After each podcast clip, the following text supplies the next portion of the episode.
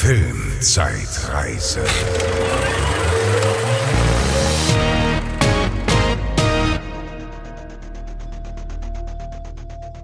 Hallo und herzlich willkommen zur Filmzeitreise. Ich bin die BEC. Ich bin der Franz, hallo.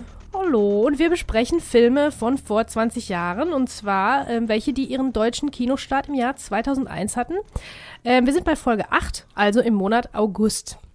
Äh, ja, da besprechen wir einige Filme und äh, für mich war dieser Monat, muss ich sagen, sehr überraschend, weil ich habe äh, Dinge nochmal gesehen mit anderen Augen ähm, nach so langer Zeit und da haben mich schon, äh, das eine oder andere hat mich ein bisschen überrascht. Ja, geht mir tatsächlich auch so. Ähm, und ich habe auch einen Film gesehen, von dem ich mal dachte, ich würde ihn kennen.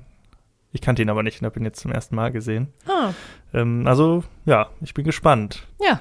Ähm, vielleicht an dieser Stelle direkt vorweg nochmal der Hinweis, äh, wir sind auch auf Instagram zu finden. Da könnt ihr uns gerne folgen. Äh, Instagram.com slash filmzeitreise.de Und ihr könnt uns gerne bewerten bei Apple Podcasts, wie auch immer, mit einer möglichst hohen Sternebewertung, mit fünf Sternen, sagen wir es, wie es ist.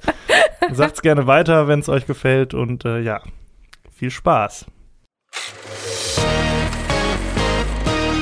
Wer fängt denn an? Ich fange an. Du fängst an. Ich fange gerne an äh, mit dem Film, der am wenigsten überraschend ist. Ähm, Planet der Affen mit Mark Wahlberg Oh von ja. Tim Burton. Mhm. Das ist ja, äh, ja nun, also es ist die Neuverfilmung des Actionklassikers von 1968 mit Charlton Heston, Planet der Affen. Äh, basiert auch auf dem gleichen Quellmaterial und zwar einem Roman von Pierre Boulle. Ähm, ich sage, das basiert auf dem gleichen Quellmaterial, weil das nicht äh, in Anspruch nimmt, genau so zu sein, sondern Mhm. das ist so ein bisschen anders hier und da und hat ein bisschen Fanservice hier und da. Ja, und der ist ja äh, verhasst, ne? Vor allen Dingen, nachdem die neue, äh, Plan die neuen Planet der Affen-Filme rausgekommen sind. Die waren was richtig heißt super. neu? Weiß ich nicht, 2010 oder so kam, glaube ich, Ja. der erste mit James Franco. Und Andy Serkis natürlich als Caesar. Hast du die gesehen, alle? Habe ich gesehen, ja. Ich finde die richtig gut. Hm. Also, ne? Ah, Boah, weiß ich, ja, doch, ja, voll schon, aber äh, das fand ich auch alles so ein bisschen gehypt. Also die letzten zwei oder drei, wie viele waren das insgesamt? Drei. Vier? Drei. Die letzten zwei kann ich gar nicht so richtig auseinanderhalten, ehrlich gesagt. Das war so ein bisschen Ja, stimmt, die waren ähnlich. mm, Ne? Ja. Ja, jedenfalls ähm, war da dieser Ausreißer im Jahr 2001 und zwar hat Tim Burton äh, einen Planet der Affen gemacht. Dieser Film ist zwei Stunden lang, 5,7 von 10 bei der Bewertung. Natürlich äh, nicht so gut. Ähm, Tim Burton ist ja ein ganz großer Regisseur, der, dessen Namen man kennt. Der ist auch ein bisschen, der macht eigentlich extravagante Sachen, aber für Kinder. Das Mhm. klingt schräg, ist aber so. Äh, Nightmare Before Christmas zum Beispiel, Edward mit den Scherenhänden, äh, Willy Wonka mit Johnny Depp, Alice im Wunderland, auch mit Johnny Depp, Sweeney Todd und Sleepy Hollow, auch mit Johnny Depp. Weniger für Kinder, aber Nee, aber das ist alles so, also für junge Leute Ja, irgendwie auf jeden Fall, ne? Äh, für jüngere Leute. Ist jetzt nicht so High Class, es ist jetzt kein Kunst, aber sind schon künstlerisch. Das ist oft, visuell sind die oft wirklich sehr überzeugend, Tim Burton-Filme, finde ich. In diesem Fall finde ich das tatsächlich auch. Also visuell gefällt der mir wirklich gut. Das, ist eine tolle. Atmosphäre. Ja, das würde ich tolle auch sagen. Stimmung. Ich habe den aber nur einmal gesehen, irgendwann auf DVD, ist schon super lange her. Ja. Aber du hast recht, ja, Tim Burton einen sehr eigenwilligen Stil, Mhm. der so ein bisschen sich abgedutzt hat auch im Laufe der Zeit. So, es war Mhm. immer alles so ein bisschen crazy und verrückt und Ja. der Protagonist wohnt in einem schiefen Haus und das ist alles so ein bisschen, Genau. ja, Ja, ja, das stimmt. Jeder Ja, das ist, hast du ein gutes äh, Gleichnis gewählt dafür, ja. Und irgendwann ist es dann natürlich nicht mehr besonders, ne? ja, das ist so ein One-Trick-Pony irgendwie. Ja, Aber er hat zum Beispiel sehr gut ja auch die Batman-Filme, Batman äh, 1 und 2 Ja, hat er ja gemacht. stimmt, genau. Die ja auch so ein super abgefahrenes hat, der sehr in der Tradition der Comics auch äh, ist Mhm. und äh, sehr düster, was mir auch sehr Genau. gefallen hat. Also die finde ich auch die ersten Düster beiden und, sehr gut.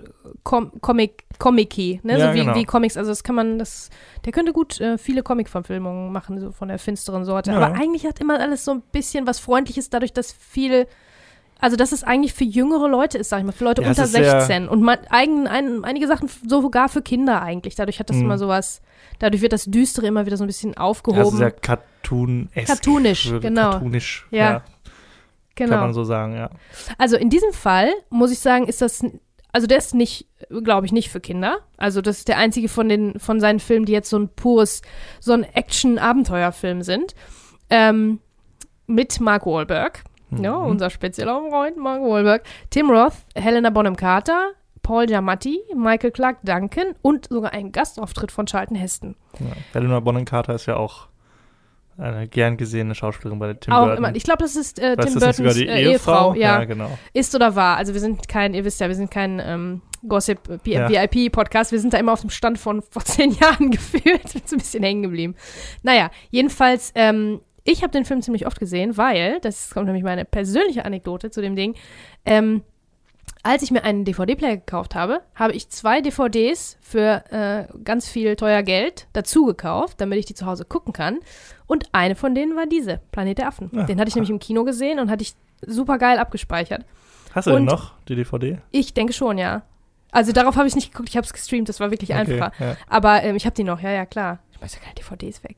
Und der andere Film, den ich gekauft habe, da müsst ihr euch überraschen lassen, der kommt auch noch dieses Jahr. Oh, Ja. okay. Das ist lustig, weil der erste Film, den ich auf DVD kommt, kommt auch dieses Jahr. Noch. Ja, Ja. ja, kannst du mal sehen. Das war die Zeit, wo sich alle dann, äh, wo die äh, DVD-Player langsam so erschwinglich Mhm. wurden, ne? Wo man sich die dann mal gekauft hat. Aber DVDs meine ich, ich meine, die haben wirklich 30 Euro Das war richtig pro teuer, Stück ja. gekostet noch. Eine DVD, Wahnsinn. Aber es war ja auch ein Weltenunterschied. Nicht Mhm. nur von der Qualität, sondern auch von der Ausstattung halt. Ne? Voll. Und dass man die Sprachen wechseln konnte, war Sprachen natürlich wechseln. Für mich äh, unglaublich, weißt du, wie viel Kapitel Geld ich für Original VHS-Kassetten, für englische VHS-Kassetten immer auf, ausgegeben habe. Das war auch immer so Hm, 60 Mark oder so haben die so gekostet teilweise. Stimmt. Gut, ähm, ich habe mich abgelenkt. ähm, äh, wir kommen vom Weg ab, aber macht ja nichts. So, also ich finde diesen Film gar nicht so schlecht, wie alle anderen den finden. Weil äh, ich hänge nicht so sehr an dem 68er Original. Ich bin gar nicht sicher, ob ich den Okay. damals schon gesehen hatte zu dem Zeitpunkt. Ich, Ich, glaube, auf gar keinen Fall. Ich glaube, Ne? das war tatsächlich der erste Planet, der Affen, Ja. im Prinzip, den ich gesehen habe. Und was ich total geil fand, auch diesmal wieder beim Gucken, ist die äh, Intro-Sequenz, der Vorspann. Der ist super stimmungsvoll, vor allem durch die Musik von Danny Elfman. Der ist auch immer, der macht immer die Musik für Tim Burton-Filme. Der hat auch so eine Handschrift, die man erkennt. Der hat unter anderem auch den Simpsons-Theme gemacht, deswegen klingelt bei dem die Kasse wahrscheinlich, also, ne? Der verdient, glaube ich, gut an Tantiemen für seine Songs. Aber der hat einen ganz besonderen Stil auch. Und dieser Vorspann, ähm, der macht so richtig Bock auf diesen soliden Abenteuerfilm, auf so ein richtiges Abenteuer, auf so ein Mystery, Thriller, ähm, Science-Fiction-Ding. Also das ist perfekt, äh, die Stimmung ist da perfekt eingefasst. Also wenn ihr äh, Bock habt, mal zu kontrollieren, ob das stimmt, was ich sage, guckt euch wirklich einfach nur die erste, nur den Vorspann an und dann sagt mir, ihr habt keinen Bock, jetzt mehr den Film weiterzugucken. Hm. Weil ich finde, der hat da so richtig so einen drauf eingestimmt und ähm, also mir dann nochmal Bock gemacht. Ich dachte, ja geil, jetzt so ein richtiger Science-Fiction-Abenteuer, ne? Fremde Planeten und so. Ja, äh, Mark Wahlberg stolpert mal wieder hier ein bisschen durch, ne? Wie wir das von ihm kennen. Also der ist nett, der ist in Ordnung, bla bla, aber das ist, der ist auch so ein bisschen also wie, wie besinnungslos, wie der da durchgeht. Also der ist, der kann das nicht tragen, das ganze Paket da. Ähm, äh, der wird auch tatsächlich am Anfang als arroganter, ignoranter, allwissender, alleswisser Mensch äh, etabliert und diese Erhabenheit und Überlegenheit des Menschen war natürlich in dem alten Film und auch in dem Quellroman ähm, ein großes Thema. Ähm, also das ist, wie gesagt, Science Fiction, Action, Abenteuer, Mystery. Da, da, da fehlt ja nichts, ne?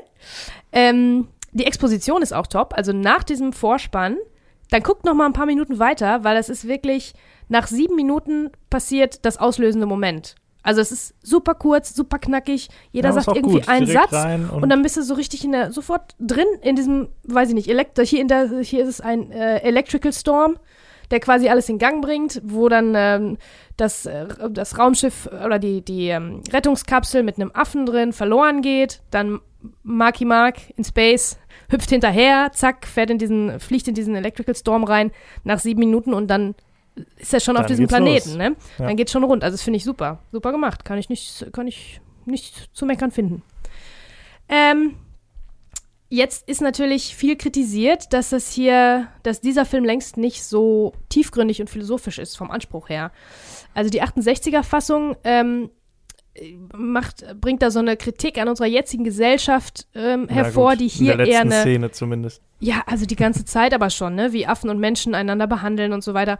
Ähm, es ist aber hier wirklich eher eine Fußnote. Hier geht es um Action und Ausstattung und es sieht wirklich alles geil aus. Auch die Masken, ne? Schauspieler in den fettesten Masken. Äh, das kann schief gehen, aber dieser Film ist wirklich jetzt 20 Jahre alt und ich fand das wirklich in Ordnung, fand das wirklich gut. Also, das ist ja das, haben wir oft schon festgestellt, das Gute an ähm, Realeffekten Die können gut altern, ne? Ja. Wenn man sich damals Mühe gegeben hat. Also der sieht wirklich immer noch gut aus, muss ja, ich erinnere sagen. ich mich auch dran. Also das, die Affen sind ja alle, bei den modernen Filmen sind ja alle äh, Animiert. animiert oder äh, Motion mit Motion Capturing zum Leben erweckt. Und das ist ja alles Maske da bei dem Film. Ja. Ne? Und das sieht richtig fantastisch aus. Also klar, man muss das irgendwie glauben, dass das jetzt Affen, ja, man äh, muss das schon kaufen. Ne? aufrechtlaufende Affen sind, aber ich finde den Ansatz eigentlich ganz gut, dass man sagt hat, komm, wir gehen den Weg, wir, ne, was man ja früher auch gemacht hat, das waren ja bei den ersten Planet der Affen-Filmen auch Kostüme, alles, aber die sehen von den 2001er noch immer gut aus, würde ich auch sagen. Ja, unbedingt. Ähm, die haben auch, die Schauspieler haben wohl auch alle sowas wie so ein, so ein Affencamp oder irgendwie was gemacht. Die mussten halt lernen, äh, sich so zu bewegen, Mhm. ne? Und haben das dann geübt irgendwie zwei Wochen lang und sich dann in ihrem Kostüm, in ihrer Maske und dann die Bewegung äh, von Affen irgendwie einigermaßen glaubhaft rüberzubringen. Das finde ich auch ganz cool und das, das sieht man auch, dass da sich ordentlich Mühe gegeben wurde, das schon. Ja. Ähm, ja, die Charaktere und deren Motivation bleiben so ein bisschen auf der Strecke. Ich weiß nicht, ob das gar nicht da war oder ob Mark Wahlberg einfach nicht in der Lage war, das zu transportieren mit seinem einen Gesichtsausdruck. Ich mag den trotzdem, ja, aber ähm, das ist alles ein bisschen flach. Auch, also da sind Charaktere dabei, die, die sind absolut egal, ne? Also die hätte es überhaupt gar nicht gebraucht. So, so, so eine Modelmaus, so eine ganz schöne Frau, stellen die ihm da an die Seite, die, die braucht es überhaupt gar nicht. Die weiß man nicht, wofür die gut ist, wofür die steht, was ihre Motivation ist, Mhm. wer ist das? Ist einfach nur so eine, so eine, also eine Staffage, wie du immer sagst. Und das, ähm, Staffage? Staffur. Ausstaffierung. Was sagst du denn immer? Du Sag ich das immer? ja, Weiß du sagst immer. Staffage oder so. Ja. Naja, auf jeden Fall ist sie nur Beiwerk und das ist schade, ne? Da, weil diese Geschichte gibt total viel her. Und die Romanvorlage, das ist eigentlich so ein bisschen so ein trashiger Science-Fiction-Roman. Der ist auch nochmal anders als ähm, beide Filme, als der 68er und als dieser und als die neuen Planeten der Affen sowieso. Die sind ja, gehen ja davon ganz weg. Hm. Die haben ja nur noch den Namen gemeinsam irgendwie. Und ähm, der war auch übrigens cool. Also es das ist eine coole, das habe ich damals auch gelesen, den, Ach. den Roman. Den fand ich auch ganz, ganz cool. Ähm, ließ sich gut lesen, war jetzt auch nichts, was die Welt verändert, war jetzt keine künstlerisch äh, wertvolles, äh, wertvolle Literatur. So, ähm, wir haben noch Paul Giamatti als Menschenhändler, der soll Comic Relief sein. Comic Relief, erklären wir das? Unseren Zuhörern? Ja, Gut, das ist eine Figur, äh, die zwischendurch mal für die Auflockerung der Stimmung da ist. ja, das gibt's im ne? Prinzip in jedem Film. Äh, wenn ihr mal drauf achtet, äh, gibt's diese eine Figur, immer wenn die kommt, ähm, ist irgendwie witzig, wird, wird was Lustiges gesagt und diese Figur ist dafür da, dass man nicht ganz so zugrunde geht an der Düsternis von allem. So, ne? so ein paar lustige Sprüche raushauen und so. Ja. Und äh, Paul Giamatti macht das auch super. Den hatten wir ja dieses Jahr auch schon mal. Also es ist lustig, wie sich auch die, die Darsteller äh, wiederholen, ne? wenn man jetzt Mhm. über ein Jahr spricht. Die waren ganz schön fleißig alle. Ja gut, also der Look steht im Fokus. Die Maske ist auch an das Original angelehnt, nur in tausendmal besser. Ne? Überhaupt wird am meisten Wert auf die Optik gelegt, dafür wenig, weniger die philosophische Dimension. Ähm, dann, äh, ja, ist nicht charaktergesteuert, aber ist so richtig Schlag auf Schlag Action. So bam, bam, Mhm. bam und sieht alles geil aus. Ich weiß nicht, warum die Leute den so verha also warum die den so Der so doll hassen. leidenschaftlich gehasst Ja, wird. ne? also es ist ja ein harmloser, ist einfach nur ein Actionfilm. Mehr will der auch, glaube ich, nicht sein. Also ich fand ihn gut. Ja. Ich weiß auch gar nicht, ob die alten Filme auch, die würden den Test der Zeit wahrscheinlich auch nicht mehr so richtig. Wie viele gibt es da? Gibt es ja auch endlos viele von gefühlt, ne? Ich glaube vier oder fünf. Ja. Die sind natürlich auch nicht alle äh, super geile Filme. Ne? Wahrscheinlich so der erste, zweite, keine Ahnung. Ich habe die aber auch nicht alle gesehen. Ja, keine Ahnung. Also für dich würdest du sagen, ist so ein guter, kann man noch mal gut gu- weggucken irgendwie? Ja, oder? den ja. habe ich auch als erstes geguckt von den ganzen Filmen, die ich ausgewählt hatte, weil der so mir am harmlosesten äh, schien und am unterhaltsamsten auch irgendwie. Ja, Das ist natürlich, andere Sachen sind natürlich äh, überraschende Dinge, kommen gleich noch, unterhaltsame Dinge, aber ähm, ich, ich finde den wirklich in Ordnung. Auch immer noch, Ja, muss ist ich leider sagen. Also ich habe den, wie gesagt, nur einmal gesehen. Ich habe natürlich mitbekommen, dass der leidenschaftlich gehasst wird, Mhm. aber ich habe den gar nicht mehr in Erinnerung, weiß ich nicht. Also ich kann mich auch an keine Szene erinnern, so ein bisschen so ein paar Bilder noch irgendwie, aber ja gut, vielleicht muss man sich den nochmal angucken, aber Ja, guck mal die ersten sieben Minuten an und dann weißt ja schon Bescheid, ob du weiter mitmachen willst oder nicht. Und ich glaube schon. Also die Exposition, wie gesagt, ist alles super gemacht. Da würde man jetzt nicht auf die Idee kommen, abzuschalten. mein erster Film äh, des Monats August 2001 ist Bridget Jones Diary oder Bridget Jones Schokolade zum Frühstück auf Deutsch, Mhm. was ich nie verstanden habe. Warum heißt der Schokolade zum Frühstück? Mm, äh, das? das Buch hieß so. Hieß das so? Mhm. Auf Deutsch aber Auf auch Deutsch nur. hieß das Buch so. Ja, auf und da war auch irgendwas, ich habe das Jones' gelesen sogar Diary. damals. Und da war irgendwas mit Schokolade, das hat sich da irgendwie so durchgezogen, wie so ein roter Faden.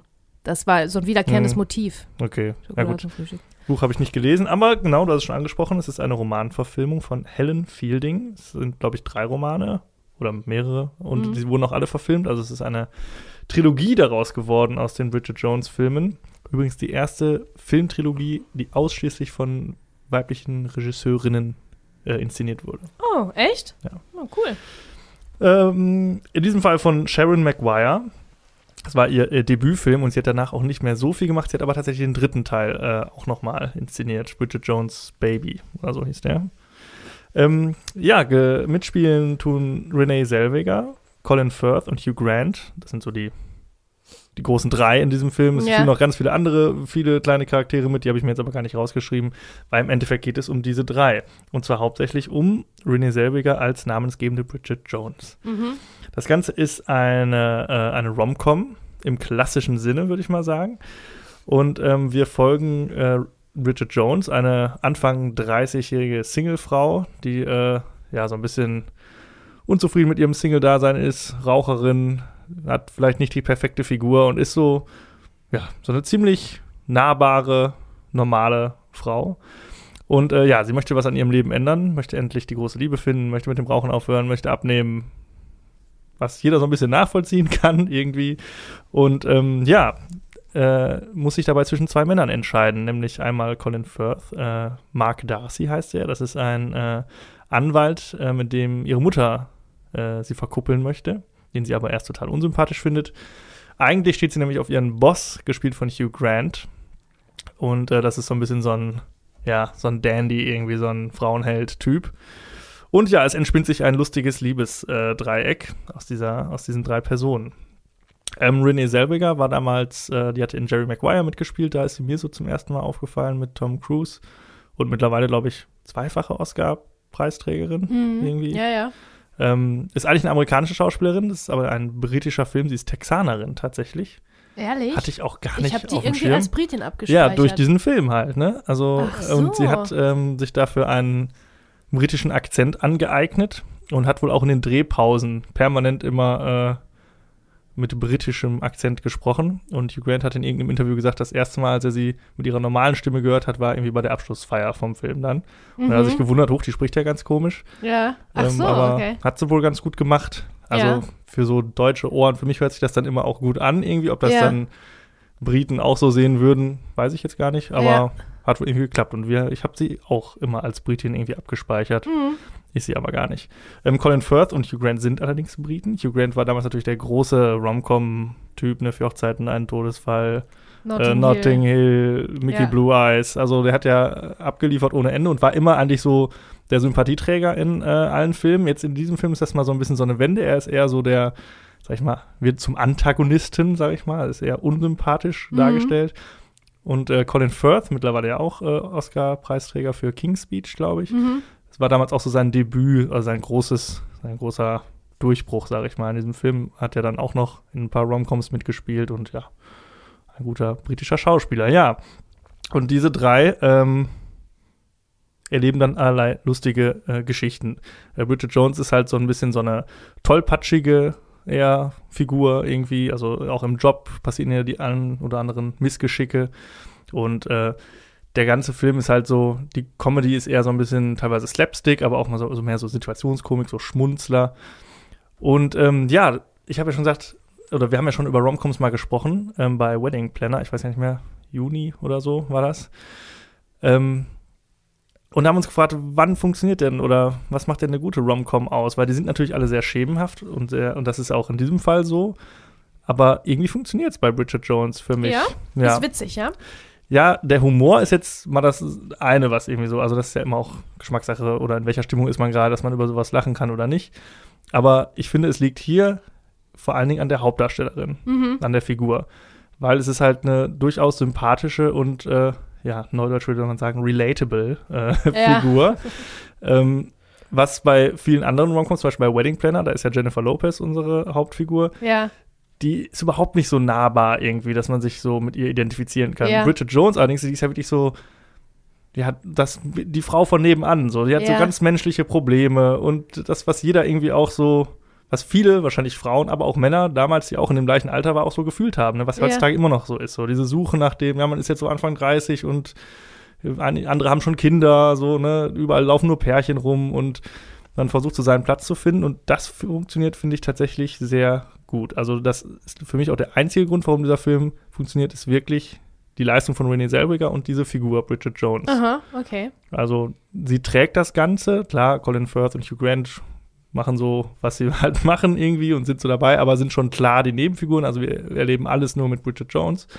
Und ja, für mich funktioniert es tatsächlich. Also Mhm. es ist jetzt nicht, es gibt Romcoms, die ich besser finde. So Notting Hill hatten wir schon angesprochen, ne, das für mich noch irgendwie ein bisschen besser funktioniert. Aber ähm, ja, Bridget Jones war damals ein Riesenerfolg auch tatsächlich und äh, auch Ja. die Folgefilme auch. Klar, ist natürlich so, man würde sagen, Frauenfilm irgendwie. Jetzt haben wir auch eine äh, weibliche Hauptfigur, aus deren Sicht das Ganze erzählt wird. Aber ich finde auch, den kann man sich auch als Mann durchaus angucken, wenn man Mhm. jetzt irgendwie, ja, ist ja immer dieses Klischee, ne? Man muss irgendeinen Frauenfilm gucken mit seiner Freundin und dann ne, ist es irgendwie äh, Bridget Jones. Aber da ist es, finde ich, gar nicht so, ist nicht so eine schlechte Wahl. Okay. Hast du den eigentlich auch mal gesehen? Ich habe den auch gesehen damals. Äh, Ich habe, wie gesagt, das Buch auch gelesen vorher, bevor das äh, Mhm. verfilmt wurde. Irgendwie war ich da in so einer Phase, wo, wo ich sowas spannend fand, irgendwie so Erwachsenen äh, Romantic Comedy Stuff. Hm.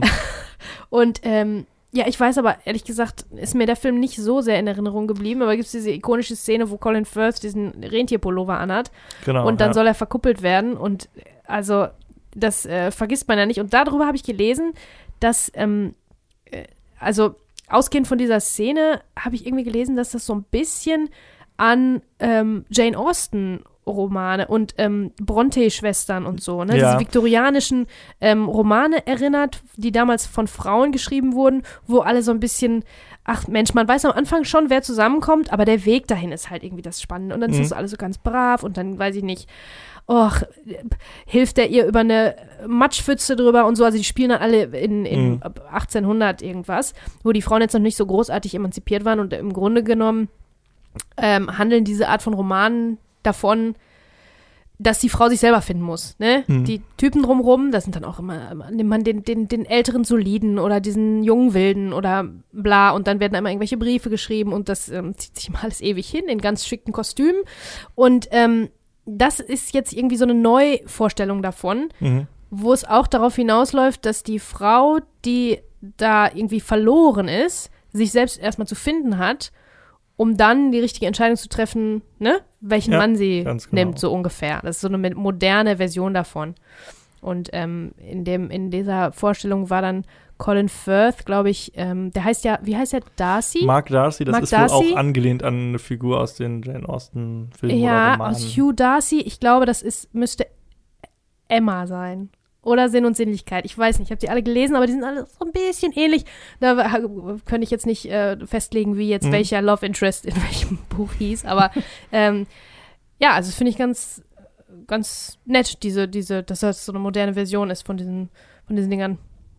Ja, ja, und wie gesagt, also für mich durchaus eine Empfehlung. Also, wenn man jetzt Bock auf eine Romcom hat, dann kann man die gerne gucken. Glaubst und viele andere weglassen. Ja, äh, glaubst du, noch einmal ganz kurz eine Zwischenfrage, glaubst du, dass das daran liegt, dass das ein britischer Film ist, vielleicht auch ein bisschen? Weil die Briten ja auch so ein bisschen, ein bisschen anderen Humor haben, ne? Es muss nicht mal alles so ganz verkitscht sein, sondern Ja. die sind auch ein bisschen derber vielleicht. Ich würde auch sagen, so britische Romcoms funktionieren für mich tatsächlich auch besser, auch weil der Humor meistens irgendwie spitzfindiger ist.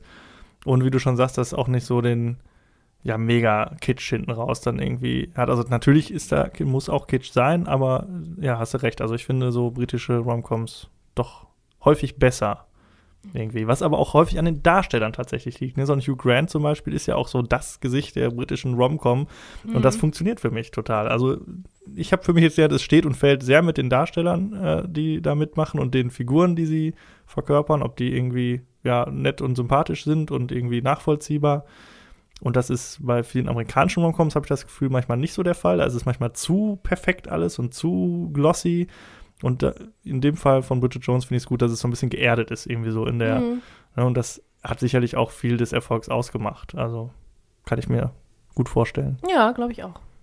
Ja, also in diesem Fall guckt euch gerne Bridget Jones 1 an. Den zweiten und dritten habe ich, glaube ich, nie gesehen.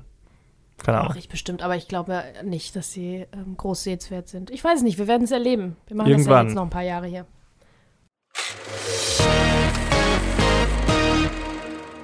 So, ich spreche über den nächsten Film und zwar, äh, das ist jetzt der Überraschungsfilm für mich oder einer der Überraschungsfilme. Und zwar war ich überrascht von The Mexican. Kennst du den?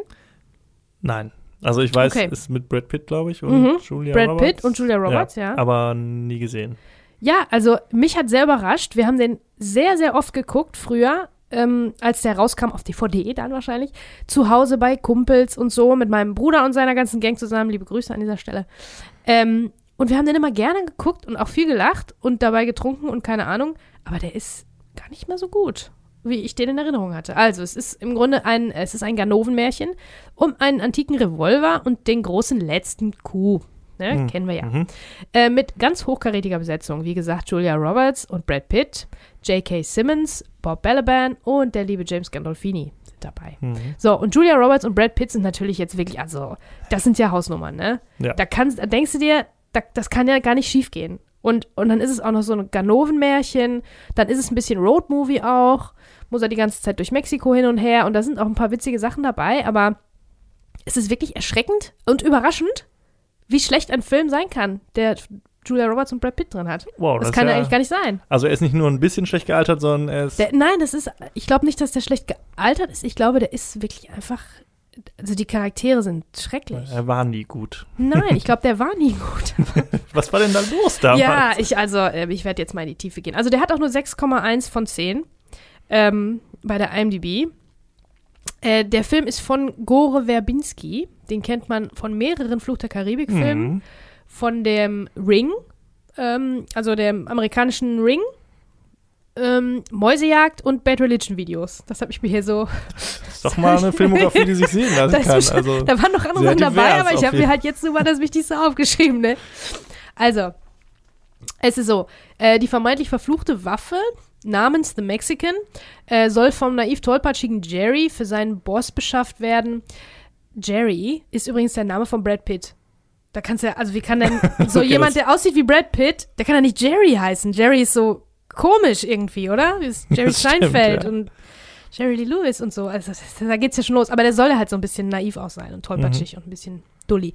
So, äh, er stolpert von einem Schlamassel in den nächsten und seine Freundin Sam hängt auch mit drin, wird vom Auftragskiller als Geisel genommen und wird dann irgendwie ausgenutzt. Also äh, der Auftragskiller nimmt sie als Geisel, will die Waffe haben. Alle wollen diese Waffe haben, ne? Mhm.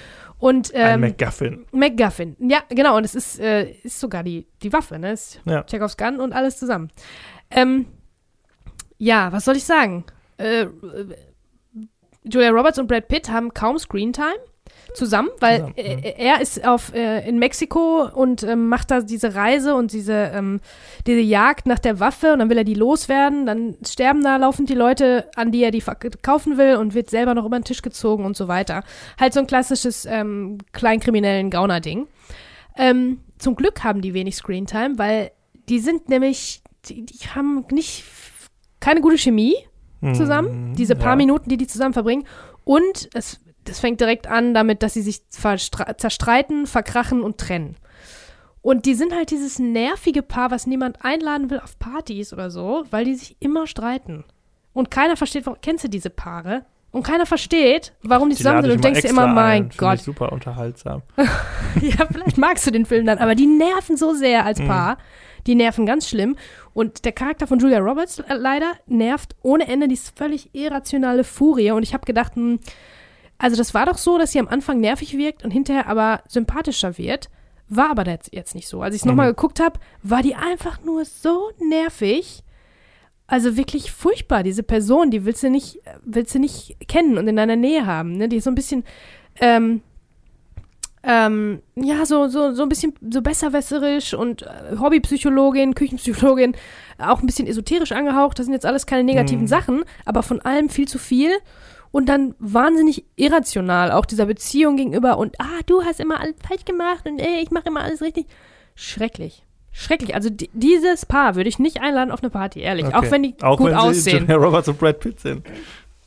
Die zwei würde ich schon einladen, aber diese, die, hier, ne? Ach Gott, ja, das hat mich äh, aufgeregt. Also es gibt halt diese Szene nicht, das ist, glaube ich, das Problem von diesem Film. Es gibt diese Szene nicht, die vermittelt, warum sie sich mögen. Warum die überhaupt ein Paar sind, ja. Weil das gibt, das muss es ja geben. Du musst ja verstehen, ah, die lieben sich und vielleicht sogar warum. ja. Im Idealfall verstehst du auch warum und dass sie zusammengehören und das ist bestimmt, glaube ich, eine schwierige Szene zu schreiben, ne, sich auszudenken, dem Zuschauer zu vermitteln, warum die zwei jetzt füreinander gemacht sind. Aber die fehlt einfach komplett. Also es ist nicht da. Man weiß nicht, warum die. Also man, Man denkt sich direkt am Anfang, oh, um Gottes Willen, seid froh, dass ihr einander los seid, ne? Ja. Bleibt bloß auseinander. Wirklich, die sind schlimm. Naja, also, ähm, das ist auf jeden Fall eine Dude with a Problem-Geschichte mit Culture Clash, ne? Also der macht ja eine Reise nach Mexiko. Äh, da passieren dann auch ganz witzige, irgendwie äh, kulturelle, spaßige Dinge. Kulturen treffen aufeinander und es gibt einen Hund, wie auch immer in irgendwelchen kleinkriminellen Ganoven-Geschichten. Ähm, ich glaube, der Hund ist in solchen Filmen gerne mal, äh, der verleiht so Menschlichkeit und ist auch gerne mal der Indikator von Moral, weil unser Jerry, Brad Pitt, unser ähm, ähm, äh, Protagonist, ist natürlich lieb zu dem Hund. So. Und Ja. das ne, ist Save the Cat, nur Save als the. Save the Dog. Ja. Und das ist, glaube ich, wichtig, dass man, wenn man jetzt äh, in einer Welt sich bewegen soll, wo es praktisch nur Ganoven gibt und Kriminelle, dass man das versteht. Ah, okay, der ist in Ordnung, weil der ist lieb zu dem Hund. Ne? Ja. Der ist auch einfach, also der hat doch niemandem was getan, so ungefähr, Jerry, aber trotzdem ist er halt kriminell und macht da irgendwelche Geschäfte für so einen mafiösen, für so eine mafiöse Vereinigung. Naja, ähm, Haben wir Save the Cat schon mal erklärt? ähm, das weiß ich nicht, aber bitteschön, mach du. Ja, es gibt in vielen Filmen den Save the Cat-Moment. Äh, Das ist quasi eine Szene oder ein Moment, der reingeschrieben wird, um uns zu zeigen, wer unser Sympathieträger ist. Und äh, ein ganz klassisches Beispiel ist, wenn äh, man zum Beispiel oder unser Protagonist eine Katze aus einem Baum rettet. Das Mhm. ist so, daher kommt das Ganze. Und ja, wenn jemand nett zu Tieren ist oder irgendwas anderes Nettes, Tolles macht, was jeder nachvollziehen kann, dann wissen wir, das ist der, Genau. mit dem wir mitfiebern dürfen. Es übertragt sich, überträgt sich natürlich auch von Tieren auf alte Leute, auf Kinder, auf egal was. Also Ja. innerhalb der ersten müsst ihr wirklich mal darauf achten, das ist in wirklich fast jedem Film so. Innerhalb der ersten, ja, 10, höchstens 15 Minuten muss der Hauptcharakter was Nettes getan haben, damit wir auf seiner Seite sind eigentlich. Ja. Das ist, eigentlich gibt es da immer was. Ja, genau wie andersrum natürlich der äh, Antagonist irgendwas ganz Schlimmes macht. Du hattest Genau. das bei Snatch angesprochen, nämlich äh, indem er Hunde quält, wissen So. wir auch, oh, das ist genau das Gegenteil vom Save the Cat-Moment. Genau. Und Das ist der, den wir böse finden sollen. Und ja, Ja, da sind die, die Viecher, die sind da alle Plottfutter sozusagen. Ja. Ne? Sie sind nur dafür da, um uns zu erklären, wen wir jetzt zu mögen haben und zu hassen haben. Ähm, ja, also wie gesagt, äh, Roberts, die ist ja toll. Das ist ja eine, auch eine tolle Schauspielerin. Ich glaube, dass das Material hat einfach nicht mehr hergegeben oder das ist das, was im Drehbuch stand und keine Ahnung. Naja, also sie ist wahnsinnig nervig und Brad Pitt ist ähm, nicht ganz so schlimm nervig, aber der ist so drüber in seiner Körperlichkeit. Also der zappelt und ähm, gestikuliert total viel. Ähm, und ich, mein Problem ist, ich nehme Brad Pitt viel zu ernst, um ihn so übertrieben lustig irgendwie zu finden, ne? Um da, dass er da so rumzappelt und so, weil seine Spezialität ist ja eigentlich so eine subtile Komik in ernsten, vor allen Dingen ernstzunehmenden Charakteren. Also der ist ja sogar lustig als Detective Mills aus Sieben. Hat er so Momente, ganz kurze, ganz kleine, wo man mit dem lachen kann, schmunzeln kann. Und Hm. hier ist das voll drüber. Also ist das denn an sich eher so eine Gauner-Komödie oder Ja, ja, eigentlich möchte, ich glaube, das möchte eine Komödie sein, schon. Das möchte so im Stil von Snatch, ne? Also wo man auch, was so ein bisschen derb ist, aber wo es auch viele äh, lustige Momente gibt. Oder mein äh, spezieller Herzensfilm äh, Bang Boom Bang natürlich. Ne? Also da gibt es schon viel zu lachen. Spielt aber in so einem ernsten, in einer ernsten Welt irgendwie. Ähm, das wird aber hier auch falsch behandelt, weil wenn es, also da wird eine wichtige Figur ein bisschen zu früh umgebracht von den falschen Leuten und ab dann ist es irgendwie so, mh, das tut halt mehr weh, als es hätte sollen. Für, der- bei einer Mm, Komödie sind okay. natürlich Morde immer so eine Sache, ne? Ja. Das ist schwer zu verkaufen und schwer zu verkraften, finde ich. Ja. Also nicht immer, das gibt es natürlich ganz viele so schwarze Komödien, die nur aus, äh, wo, wo äh, ohne Ende Leichen sich anhäufen und das irgendwie witzig ist, aber bei diesen Ganoven-Sachen, dann, weiß ich nicht. Das kommt Ja. manchmal nicht so gut rüber. Das reißt einen dann so ein bisschen raus aus diesem Heiteren, ne? Hm. Naja, also, ähm, eine nette Idee ist, dass dieser Mexican, wie du schon gesagt hast, der MacGuffin, die Waffe, die trägt einen Fluch, beziehungsweise sie hat eine Geschichte, eine Legende und diese Legende wird immer wieder anders geschildert, ergänzt, vervollständigt und äh, immer wieder anders erzählt. Da gibt es dann so einen Rückblick, das wird dann schwarz-weiß und hat so ein Flackern wie so ein ganz alter Film irgendwie. Und jede Person, die man trifft, die über den Mexican redet, erzählt irgendwas anderes. Ne? Die Geschichte ist immer so ein bisschen anders. Ähm, wie halt Legendenbildung auch ist, ne? Da kannst du dich nicht drauf verlassen. Ähm, und natürlich mit Jerry und Sam, mit also Julia Roberts und Brad Pitt, wird das im Finale, kriegt dieser Fluch nochmal so einen ganz anderen Twist, sozusagen. Ne? Also das ist natürlich klar, dass wir ganz zum Schluss äh, Julia Roberts brauchen und Brad Pitt und die Waffe. Alle zusammen. Das kriegen wir auch. So. Also, es ist nicht mein Hauptfilm, deswegen will ich eigentlich nicht zu lange drüber reden. Aber es gibt jetzt was ganz Tolles. Ich muss jetzt nämlich eine Lanze brechen für den wahnsinnig tollen James Gandolfini. Den kennt ihr sicherlich als Tony Soprano aus den Sopranos oder vielleicht aus äh, True Romance als der Typ, der Patricia Arquette vermöbelt. Also es ist ein großer, äh, breiter, bulliger, mafiamäßig aussehender Typ. Und ähm, der ist leider 2013 mit 51 gestorben. Deswegen ähm, haben wir da gar nicht so viel mehr. Demnächst kommt allerdings ähm, der Film The Many Saints of Newark. Da spielt sein Sohn ähm, den jungen Tony Soprano. Also die Rolle, die ihn mhm. berühmt gemacht hat, wird dann von seinem Sohn, von seinem echt, von James Gandolfinis echtem Sohn übernommen. Da bin ich auch sehr gespannt drauf, wie das äh, funktioniert. So, also, der ist überragend. Der ist so toll das, also das kann ich gar nicht oft genug sagen. Es tut mir richtig leid für Julia Roberts. Die muss die ganze Zeit mit dem spielen, weil er ist der Auftragskiller, der sie als Geisel genommen hat. Und die wird so glatt an die Wand gespielt, ne? Wirklich, die arme Frau. Also, James Gandolfini, ganz toll. Der ist ein einfühlsamer, tiefsinniger Auftragskiller. Schwul, übrigens. Ne, sorry, dass ich das jetzt so gesagt habe. Ist aber auch relativ am Anfang, dass das schon, ist jetzt nicht so ein Riesengeheimnis. Und durch sein Casting, das ist ja natürlich absolut untypisch, so, so eine Rolle. Ne? Es ist auch untypisch dem Auftragskiller ähm, Einfühlsamkeit und Tiefe und äh, Homosexualität in dem Fall auch noch ähm, drauf zu schreiben.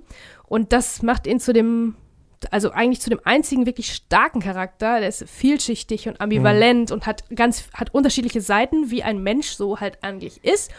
Anders als äh, der Julia Roberts Charakter, der einfach nur laut und nervig ist. Ne? Und dagegen spielt halt so ein ganz, ähm, äh, ganz toller, ruhiger Mann mit ganz viel, äh, ja, mit ganz viel Tiefe. Yay! Mhm. Und ähm, ja, also dadurch, dass er natürlich, das ist ein bisschen außergewöhnliches Casting, finde ich.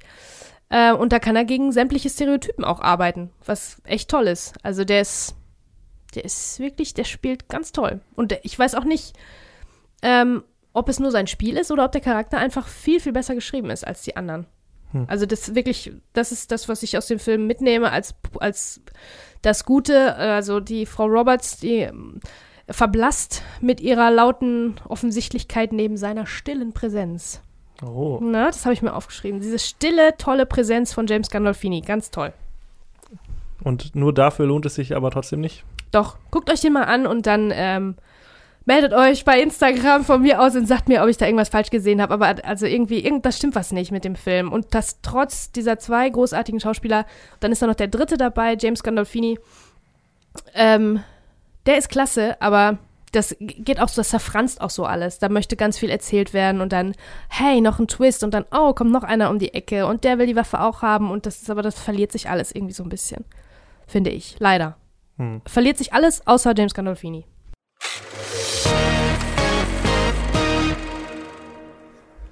Mein nächster Film ist Jurassic Park 3. Mm. Ja. Jurassic Park 3. Hast du den mal gesehen? Ich weiß es nicht. Hilf mir auf die Sprünge. Ist das der mit Julian Moore und diesem Flugzeug? Das ist der zweite. Ah. Äh, nee, das ist so ein bisschen beides, weil das Flugzeug ist im dritten und Echt? Julian Moore ist im zweiten. Ich glaube, ich glaub, wir haben mal, als äh, mein Mann Lust hatte, die Jurassic Park Filme zu gucken, haben wir die, glaube ich, mal alle wirklich hinter, hintereinander weggeguckt, aber deswegen sind sie für mich ein großer Blur. Ja, ja Jurassic Park 1, ich weiß gar nicht, wann war es, 94, 93? Ich würde sagen 93. 93, irgendwie sowas. Das war damals schon ein Riesending. Also mit der Tricktechnik auch und so. Ich war mhm. damals nur noch ganz, ganz klein, so Kindergartenalter. Und Dinosaurier waren dann auf einmal richtig cool, ne? Mhm. Hast du auch? Nee, wahrscheinlich nicht, ne? So Dinosaurier, fandst du das auch geil damals? Äh, nee, nicht unbedingt, aber ich glaube, ich fand den Film richtig toll. Ich habe mich Ja. da dann auch irgendwie reingeschmuggelt. Ja, Eigentlich war man noch, also war ich noch ein bisschen müde zu jung, aber irgendwie haben wir uns dann da reingeschmuggelt oder so. Ja. Hm. Ja, ich habe den damals natürlich, also den ersten auch nicht im Kino gesehen, irgendwann Jahre später.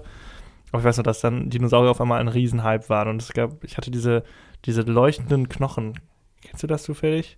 Oder bist du da schon, Hm, warst du dem schon entwachsen? Da gab es so, so, so Zeitschriften, glaube ich, wo Ja. immer jede Woche dann ein so ein Knochenstück drin war von so einem T-Rex-Skelett. So Ach so, ja, ja, ja, ich erinnere mich. Plastik-Scheiß. Ich glaube, ich habe nur, hab nur den Kopf fertiggestellt bekommen. Ich glaube, ganz habe ich das dann nicht. Die wurden ja dann, glaube ich, auch immer teurer. Ja. aber Dinosaurier, ja genau. Den ersten Teil, also der war natürlich äh, wegweisend für die Tricktechnik Mhm. und ja, Steven Spielberg, ganz großes Kino, äh, der Score von John Williams. Ja, ne? Ja, Dinosaurier. fressen Menschen auf, genau. genau. genau. Ähm, und äh, den zweiten Teil, der wurde ja auch noch von Steven Spielberg inszeniert, der kam nicht so gut an. Ich fand den tatsächlich noch ganz okay. Das war dann, okay, wir haben jetzt zwei T-Rexe und äh, die kommen am Ende noch nach Amerika und machen da alles kaputt. Ja, der ist vielleicht nicht ganz so geil, ist ein bisschen trashig, aber der hatte auch ein paar ganz coole Szenen. Ich fand, es gab eine Szene mit so einem Trailer, der so über so eine Klippe hängt irgendwie. Das war äh, sehr spannend inszeniert. Der war noch ganz okay. Ja, und dann kam irgendwann der dritte Teil. Diesmal nicht mehr von Steven Spielberg. Und auch nicht mehr wie die ersten beiden Teile mit einer äh, Romanvorlage, denn Jurassic Park ist ja ein Original von Michael Crichton, glaube ich, ein Mhm, äh, ja. Roman gewesen. Ähm, und in diesem Fall äh, hat sich John Johnston äh, Okay. hier äh, den äh, Regieposten gesichert. Der hat vorher gemacht Liebling, ich habe die Kinder geschrumpft mit Rick Moranis. Oh ja. Jumanji Mhm. mit Robin Williams und war sonst aber hauptsächlich so Szenenbildner bei Star Wars, Indiana Jones, also ein bisschen Oh, so mit okay. George Lucas und Steven Spielberg beatzt irgendwie. Und er hat danach tatsächlich noch den ersten Captain America-Film auch gemacht. Also hat auch so einen Eintrag im MCU tatsächlich. Mhm. Sonst aber dann nicht mehr so viel. Also John Johnston, der Name sagt einem dann vielleicht nicht so viel. Ansonsten haben wir in weiteren Rollen Sam Neill wieder dabei, der auch im ersten Teil äh, mitgespielt hat. Er spielt hier wieder seinen Dr. Grant. Ähm, ansonsten ist auch Laura Dern aus dem ersten Teil noch dabei, aber nur einen ganz kurzen Cameo-Auftritt irgendwie. Ja. Ähm, wir haben William H. Macy. Für mich so der ewige Nebendarsteller, so Ja. kennt man aber auch aus Fargo zum Beispiel. Ähm, ja. oder Magnolia, Magnolia. genau. Ähm, dann haben wir Thea Leoni äh, aus Bad Boys zum Beispiel oder Deep Impact, also jetzt nicht die. Und außerdem ähm, Ex-Frau oder Freundin von David Duchovny. Ah. Was hat David Duchovny nochmal gemacht? Ach, der hat das mal so eine So Serie. eine Serie, ja. Ähm, und wir haben noch äh, den jungen Trevor Morgan, kannte ich auch nicht, kenne ich nicht, der den jungen Eric spielt. Ähm, Sam Neill noch ganz kurz. Ähm, ist, glaube ich, ein äh, neuseeländischer Schauspieler oder australischer, weiß ich gar nicht. Aber Neuseeländisch. Neuseeländisch, genau. Und ähm, zum Beispiel Jagd auf einen Unsichtbaren gemacht von John Carpenter, hat auch im ersten Jurassic Park, Event Horizon von Oh Paul ja. W.S. Anderson. Und mir ist er tatsächlich sehr äh, bekannt und äh, beliebt aus den Merlin-Filmen. Kennst du Ah, das? So eine ja. TV-Produktion. Ja, ich glaube, zwei oder drei ich- Teiler. Das Die ich finde ich geguckt. super. Immer die- noch? ja. Hast du mal wieder geguckt? Ich glaube, irgendwann glaub, vor ein paar Jahren noch mal geguckt. natürlich, das ist, glaube ich, irgendwie so BBC oder so, glaube Ja. ich. Und natürlich die Effekte so jetzt nicht so auf dem neuesten Stand. Aber ich mag ihn richtig gerne. Ich glaube, er profitiert aber auch da äh, sehr von der Synchronstimme. Äh, da wurde er, glaube ich, von Frank Laubrecht äh, synchronisiert, der zum Beispiel auch Pierce Brosnan und sowas äh, synchronisiert. Ich weiß ja, nicht, ob das, ja, ja. ob das jetzt in Jurassic Park auch so der Fall war, weiß ich nicht. Naja, jedenfalls haben wir ähm, Jurassic Park 3. Wir kehren zurück auf die Insel aus Teil 2, das muss man dazu sagen, nicht auf die äh, Insel des ersten Teils, das sind ja unterschiedliche. Okay.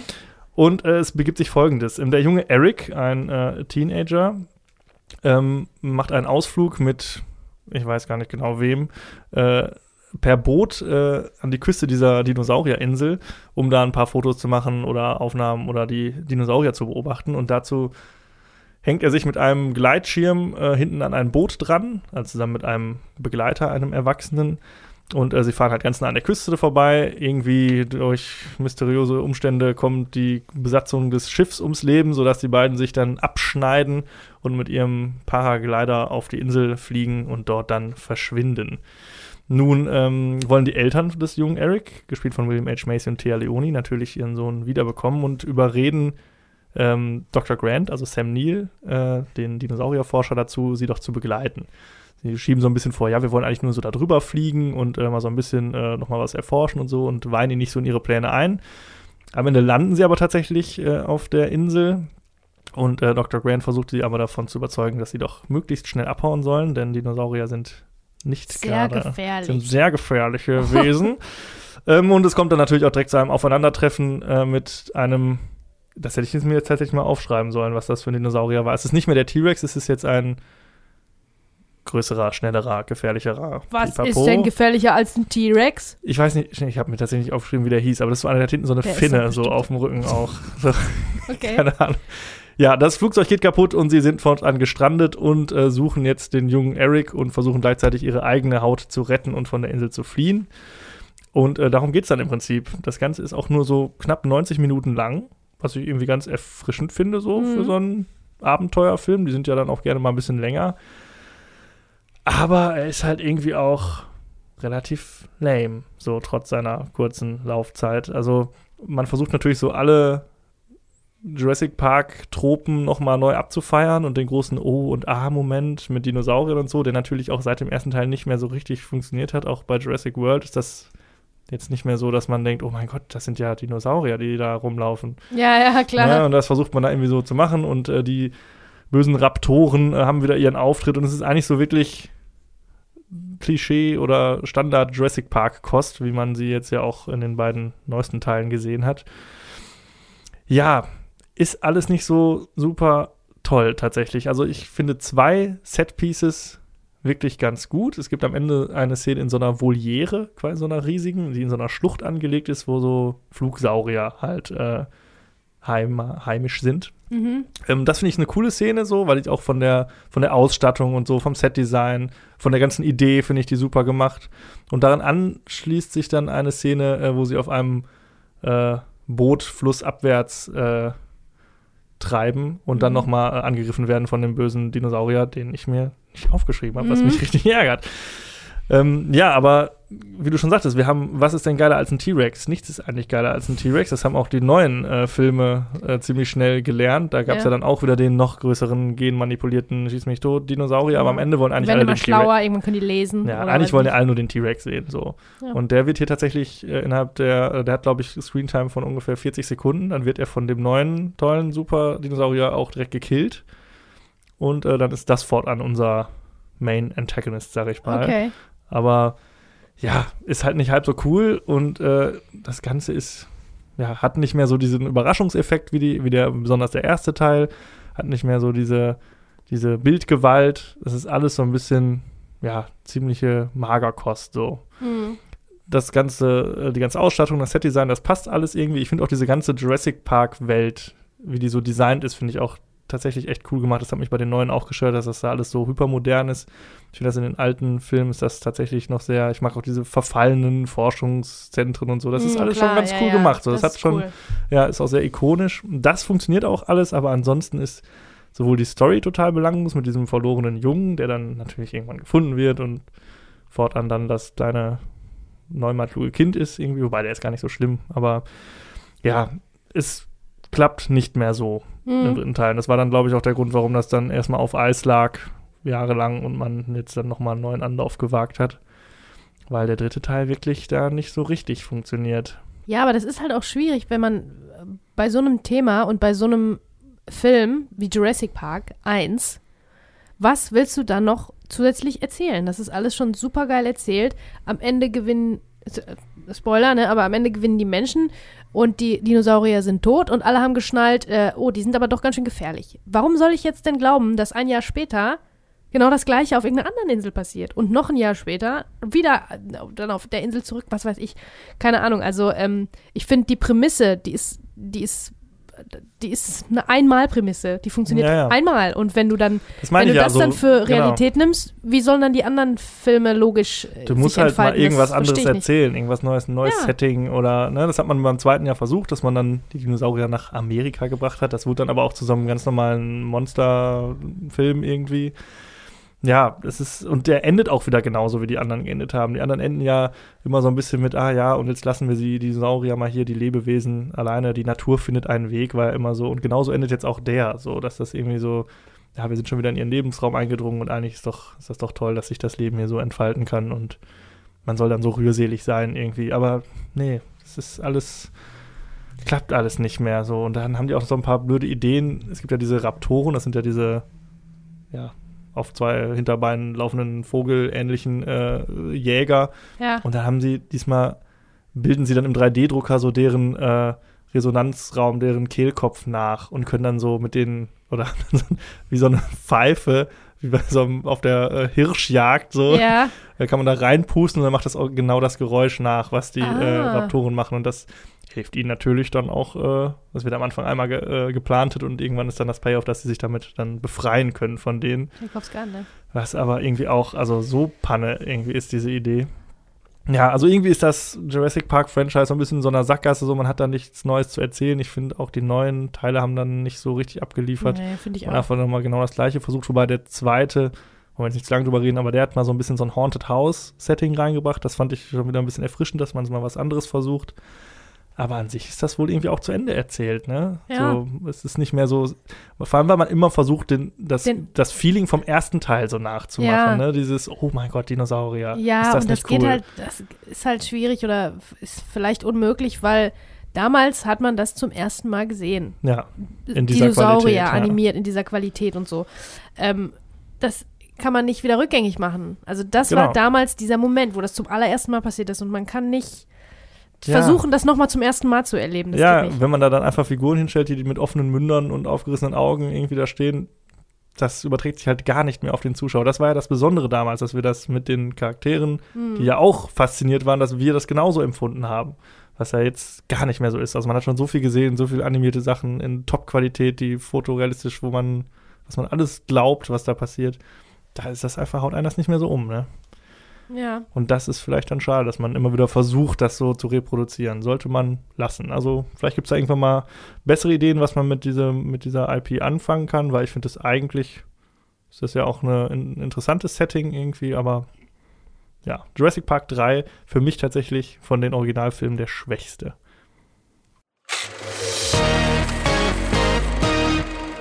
Also, dann sind wir auch schon bei der nächsten Überraschung, weil äh, es waren alle guten Filme bereits verteilt zwischen Franz und mir und dann äh, musste ich zwischen diversen Rom-Com, irgendwelchen trashigen Highschool-Filmen auswählen. Äh, und es gab nichts zu streamen wieder. Das Einzige, was es gab, war Josie and the Pussycats.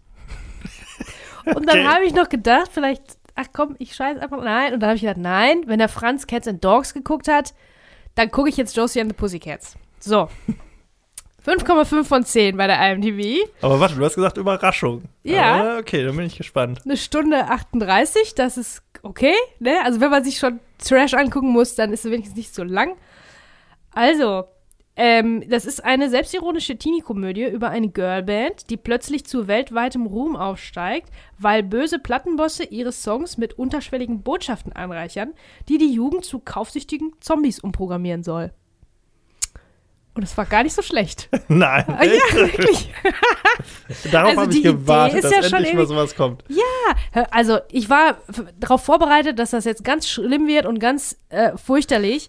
Es ist das Erwartungsmanagement, ne? So häufig. Ja. Ja, Ja. also ich habe auch wirklich mit dem Schlimmsten gerechnet und dann war das eigentlich ganz unterhaltsam und vor allen Dingen halt wirklich dieses Selbstironische, so ein bisschen Meta auch immer.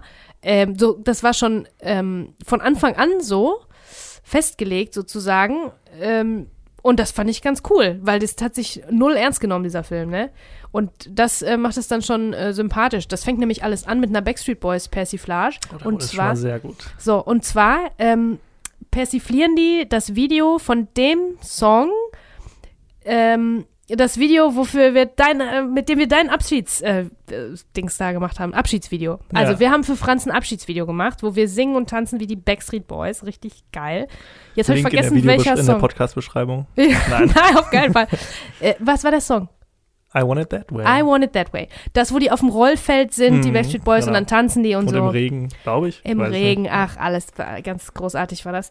Naja, jedenfalls ähm, äh, legendäres Abschiedsvideo für Franz, aber wir reden hier von Josie and the Pussycats und da, der Film fängt nämlich an mit einer Persiflage auf eben genau dieses Video mit ähm, äh, und die Backstreet Boys, quasi Fake Backstreet Boys, werden gespielt von Donald Faison, Seth Green und Breckin Meyer. Und Donald Faison ist ja ähm, äh, Turk aus Scrubs und bei Clueless hat er auch mitgespielt und der ist einfach sehr, sehr, sehr witzig. Und ich weiß, dass du den ganz Ja. gerne magst, ne? Auf jeden Fall, ja, klar.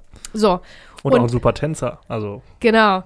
Und äh, Seth Green und Breckin Meyer sind auch aus den 90ern so diese witzigen Ja, ja. Typen immer gewesen, ne? Und äh, ja, die spielen halt, da ist noch einer dabei, da habe ich vergessen, den Namen nachzugucken. Ähm, Asche auf mein Haupt. Ähm, jedenfalls spielen die die Backstreet Boys und dann tanzen die und dann sind da die Fans und so. Und das ist alles schon von der ersten Minute an einfach eine Persiflage, also richtig witzig. Und dann streiten die sich im Flugzeug, wer jetzt diesen Move machen darf, weil das ist ja sein Move und der andere hat den Move geklaut und so. Also es wirklich fängt total witzig an. Und dann lässt der böse ähm, Alan Cummings, äh, Alan Cumming äh, lässt die dann abstürzen. Der hüpft dann raus aus dem Flieger mit seinem, mit seinem äh, Fallschirm und lässt die Fake Backstreet Boys da ähm, die Klippe runterstürzen. Und so fängt das alles an. Weil die nämlich, die Backstreet Boys, Fake Backstreet Boys, ähm, äh, haben nämlich was gehört in ihren eigenen Songs und fangen an, ähm, den Plattenbossen auf die Spur zu kommen, dass da irgendwas anderes noch dabei ist. Und dann wird Mhm. erzählt, dass diese ähm, Popstars so entbehrlich sind, dass sie die in dem Moment, wo die irgendwas hören in den Songs und vielleicht auf die Idee kommen könnten, da stimmt was nicht, lassen die die direkt mit dem Flugzeug abstürzen, scheißegal, wir suchen uns die nächsten. mhm. So geht das schon mal los. Ja. Ähm, unsere Girlband, die, kommt dann, also die ne, machen ein bisschen, äh, sag ich jetzt mal, rockigere Musik, spielen ihre eigenen Instrumente und so weiter.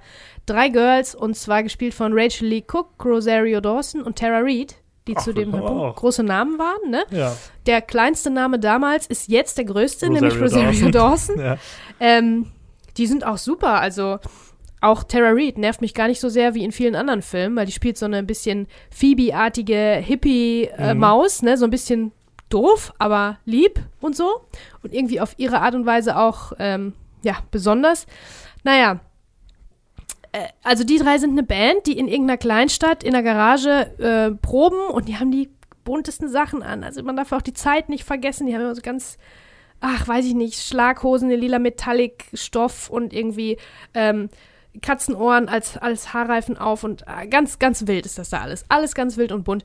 So, und dieser Plattenboss, der kommt zufällig in diese Stadt und wählt diese Band aus, um die nächste Band zu sein, ähm, die, die, die, Jugend Botschaft. kontrolliert, die Botschaft zu verbreiten. Ja. Ne? Kaufen, kaufen, kaufen und macht alles, was wir wollen und so weiter. Ähm, das ist eine Comic-Verfilmung von den Archie-Comics. Kennst du Archie-Comics? Den Name Ich kenne mir nur was. als Referenz, wenn andere in irgendwelchen anderen Serien oder Filmen drüber Über reden. Archie-Comics Aber sprechen. beispielsweise Riverdale. Riverdale ist auch eine Archie-Comic-Verfilmung und da spielen diese Josie and the Pussycats wohl auch in irgendwelchen Folgen auch mit. Ah, Da okay. finden die auch statt, weil das ist so das gleiche Universum. Ähm, die Comics sind wohl von 1960, also das finde ich auch schon cool. Dass da da gab es halt auch schon dann diese Girlband, aber die Geschichte, glaube ich, ist, ähm, äh, ist ein Original mit den unterschwelligen Botschaften und so. Lehnt sich natürlich daran an. äh, In den 70er und 80er Jahren, in der Satanic Panic, äh, hat man gedacht, dass ähm, böse Rockbands, vor allen Dingen Metalbands, ähm, geheime Botschaften irgendwie Ja, wenn man die verbreiten. Schallplatte rückwärts abspielt oder so. Genau. Und ja. andere Leute wiederum, äh, schlimme, böse, gefährliche Leute haben gedacht, da Dinge zu hören, die nicht da waren. Beis beispielsweise Charles Manson oder so. Er hat gedacht, der, die Beatles befehlen, befehlen ihm, äh, böse Dinge zu tun und so weiter. Naja, auf jeden Fall diese ähm, Subliminal Messages, diese unterschwelligen Botschaften in Songs äh, waren tatsächlich ein, ein äh, popkulturelles Phänomen, was man kannte und wo man drüber äh, gesprochen hat. Ein anderer Film, der auch davon handelt, der mega geil ist, ist ähm, Sie leben von John Carpenter. Mhm. Ist auch so gut. Das ist so ein bisschen erinnert mich das daran, weil das auch so ein bisschen satirisch alles ist, ne? Wie die Gesellschaft so gestrickt ist und dass man wie blöd einfach alles kaufen geht, immer nur, weil man es gesagt kriegt und so weiter. Naja, also ich muss sagen, alles, es ist gedreht wie ein Musikvideo, alles ist total wild und bunt. Ähm, der Kameramensch, also da konnte ich ja gar nicht glauben, als ich den Namen gelesen habe, ist ähm, Matthew Libatique. Und das ist der Kameramann, der die Darren Aronofsky-Filme gemacht hat, fast alle. Also Black Swan, Requiem for Dream, Pi, äh, der hat auch A Star is Born beispielsweise gemacht. Ähm, ja, die ganzen, äh, das sind Kunst, also Kunstwerke sozusagen, auch bildlich, muss man sagen, wirklich toll. Ähm, und hat halt immer mit, mit so eher künstlerischen Regisseuren zusammengearbeitet. Er hat auch, hat auch andere ähm, ähm, kommerzielle Sachen gemacht natürlich. Und ich meine, Darren Aronofskys Filme sind natürlich auch sehr kommerziell, aber die haben so eine bestimmte Handschrift und sind halt schon, würde ich schon als Kunst auch irgendwie ein bisschen bezeichnen, bildlich. Ähm, ja, und dann hat der Josie and the Pussycats wohl auch einfach mal ja. so dazwischen geschoben, so ganz locker. Das sieht alles aus wie ein Musikvideo und ist alles crazy und wild. Da ist auch alles dabei. Liebe und der große Auftritt und der große Song und die Freunde, ähm, die drei Freundinnen, die immer, immer Freundinnen sein wollen und nicht irgendwie berühmt und Geld, sondern Freunde, Freunde. Und was passiert natürlich? Zerstreiten die sich auch oh wegen des Ruhmes und ähm, ja, finden natürlich wieder zusammen. Also Ende gut, alles gut. Das ist äh, eine ganz wilde, schrille Teenie-Komödie, die auch nicht so tut, als wäre sie irgendwas Besseres, Tolleres. Da ist eine gehörige Portion Selbstironie, wie gesagt. Und äh, ich fand den gar nicht so schlecht. Und dann, ähm, ja, dann war ich froh, dass ich es doch durchgezogen habe. Und es ist natürlich, also, ist immer noch nicht, habe ich immer noch nicht gut machen können, dass du Cats and Dogs gu gucken musstest, weil so schlecht war er wirklich nicht. Ich rede als nächstes über The Score. Auch ah. im Deutschen The Score. Ein Heist-Film. Heißt ja. Englisch Raub oder Überfall oder so. Also ein Ganoven-Film über einen Raub, einen Raubzug. In diesem Fall soll ein Zepter, ein antikes, geklaut werden. Und zwar von Robert De Niro und Edward Norton. Ich wollte gerade sagen, ich hatte das auch so im Kopf. Das sind ja, also das sind fette Namen, ne? Das sind Robert fette De Niro Namen. und Edward Norton, beide auch super talentierte ja. äh, Schauspieler. Und ne? jetzt kommt noch ein fetter Name dazu, Marlon Brando. Wow. Also es ist wirklich aus drei Generationen Hollywood sind das so absolute A-Lister, die dabei sind. Voll. Ja, Robert De Niro muss man nicht mehr viel zu sagen. In vielen Scorsese-Filmen mitgespielt, Gangsterfilm Taxi Driver, Raging Bull, dann auch äh, Heat zum Beispiel von Michael Mann und so weiter und so fort. Edward Norton damals in Fight Club äh, mir so zum ersten Mal richtig groß aufgefallen, aber auch American History X ja, super Wahnsinn. krass gespielt. Mhm. Also ein begnadeter Schauspieler. Ich habe den zuletzt gesehen, glaube ich, in äh, Birdman damit Genau. gespielt. Da spielt er auch ein bisschen so eine Version von sich selber, weil der ist, Ja. hat wohl den Ruf, sehr unbequem zu sein als, Ja, als Schauspieler. Glaube ich Set, auch, ne? ja. Und ähm, dann habe ich noch gesehen, glaube ich, bei Alita. Da hatte er so einen ganz kurzen Cameo-Auftritt so schon mal angeteased für den eventuellen zweiten Teil. Ja, Marlon Brando, der Pate, Apocalypse Now, ähm, also ein Der riesen hat noch mehr den Ruf, sehr ungemütlich Der hat noch mehr, da kommen wir also auch der gleich muss zu. ganz schwer sein. Ja, der war wohl äh, auch schon bei äh, Apocalypse Now äh, von Coppola schon sehr schwierig, wurde da auch immer nur im Dunkeln gezeigt, weil er wohl auch extrem übergewichtig irgendwie zum äh, Set kam und so. Und macht so ein bisschen so sein eigenes Ding. Also er ist so ein bisschen so ein Enfant terrible auch äh, Hollywoods gewesen, denn er ist ja leider verstorben und äh, The Score war tatsächlich so sein letzter vollständiger Film auch. Ähm, der Film ist übrigens inszeniert von Frank Oz, dem Mhm. großen Puppeteer, dem großen Puppenspieler, ne, von der, der die Ah, Muppets okay. gemacht hat und auch äh, äh, Yoda, der die Puppe gespielt daher und gesprochen hat. vor, Genau, ja. Frank Oz. Ähm, also hauptsächlich da bekannt gewesen, hat danach auch nicht mehr so viele Filme als Regisseur gemacht. Die Frauen von Stepford, das Remake und Mhm. ähm, Sterben für Anfänger habe ich mir noch aufgeschrieben. Ja, und das Ganze ist ein klassischer Heist-Film. Also wir stellen eine Gruppe von Leuten zusammen, in dem Fall sind es zwei, die einen Raubzug planen. Und äh, das Ganze ist immer mit, typisch für dieses Genre, immer so mit so ein paar Wendungen hinten raus äh, versehen. Worum geht es? Wir haben den ähm, Meisterdieb, ich weiß nicht, wie er heißt, Nick, glaube ich, äh, gespielt von Robert De Niro, der eigentlich, nachdem so sein letzter Raubzug so ein bisschen fast ins Wasser fällt, sagt, okay, das war's. Ne, ich höre auf mit dem Ding und will sich mit seiner Frau, gespielt von Angela Bassett, äh, oder seiner Freundin, will er sich absetzen und die Rente als äh, Gauner genießen. Doch ähm, der gute Max, äh, gespielt von Marlon Brando, überredet ihn noch zu einem letzten Job. Ah, Den immer der letzte Job. Der allerletzte Job. Und ähm, entgegen seiner normalen Gewohnheit soll er diesmal tatsächlich in äh, seiner Heimatstadt, ich glaube Vancouver kommt er her, äh, einen Raub vollziehen. Und nicht alleine, wie er es sonst immer macht, sondern mit einem Partner, nämlich mit Edward Norton. Und es geht darum, ein, ich glaube, ein Zepter äh, zu klauen. Ich meine aus dem Zollamt äh, der Stadt. Hast du Zepter gesagt? Ja, ein Zepter. Ein, Also wirklich ein Zepter, was ein Zepter, für ein Könige. goldenes Zepter, was weiß ich. Aha, okay, Keine Ahnung, okay. wie viele Millionen Dollar Interessant. wert. McGuffin wahrscheinlich, ne? Aber ja. Ja, das spielt gar nicht so eine große Rolle, was es ist. Im Ende. Es geht darum, irgendwas zu klauen. Edward Nortons Charakter äh, hat sich bereits eingeschlichen in das Zollamt und arbeitet da quasi so undercover und spielt so ein bisschen so einen debilen, ja, etwas dümmlichen, stotternden, auch so ein bisschen leicht vielleicht körperlich eingeschränkten äh, Mann, äh, um halt keinen Verdacht zu erregen. Und Also äh, er täuscht im Prinzip er eine Behinderung das vor, vor. er täuscht eine Ah. Behinderung vor und ähm, ja, will halt so quasi seine äh, Arbeitskollegen in Sicherheit wiegen, dass man ihn nicht äh, groß äh, verdächtigt, während er da schon mal so alles auskundschaftet und so. Und dann handelt der Film halt ganz klassisch, wie alle Heißfilme, so von dieser Planungsphase.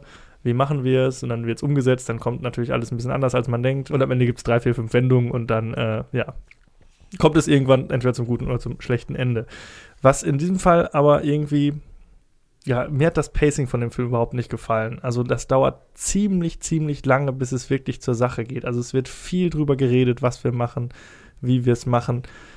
Heißfilme sind eigentlich immer dann am besten, wenn ähm, ab einer gewissen Zeit im Film die Figuren und dem Zuschauer gegenüber einen Wissensvorsprung haben, dass wir auch überrascht werden. Wenn wir aber vorher quasi den ganzen Plan auslegen und dann nur sehen, wie er funktioniert, dann ist das immer so ein bisschen, ja, okay, wir haben gerade drüber gesprochen, jetzt sehen wir, wie es gemacht wird Ja, ja, ist dann nicht stimmt. so gut. Das ist immer manchmal schön, wenn man dann so ein bisschen mal im Dunkeln gelassen wird und dann aber auch äh, merkt, okay, nachher, oh, das war alles so geplant, das haben wir ja gar nicht mitbekommen.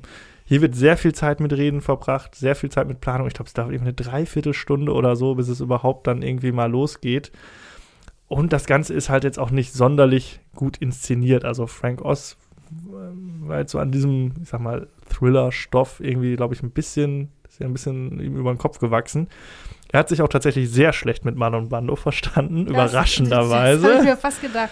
Das war, ging sogar so weit, dass ähm, Robert De Niro die Szenen mit äh, äh, Marlon Brando irgendwann inszenieren musste. Boah, das stelle ich mir aber richtig anstrengend vor, auch für die anderen Ja, auch für Robert De Niro, wo du denkst, ne? so, oh Boah. Gott, das ist ja schon ein bisschen unangenehm.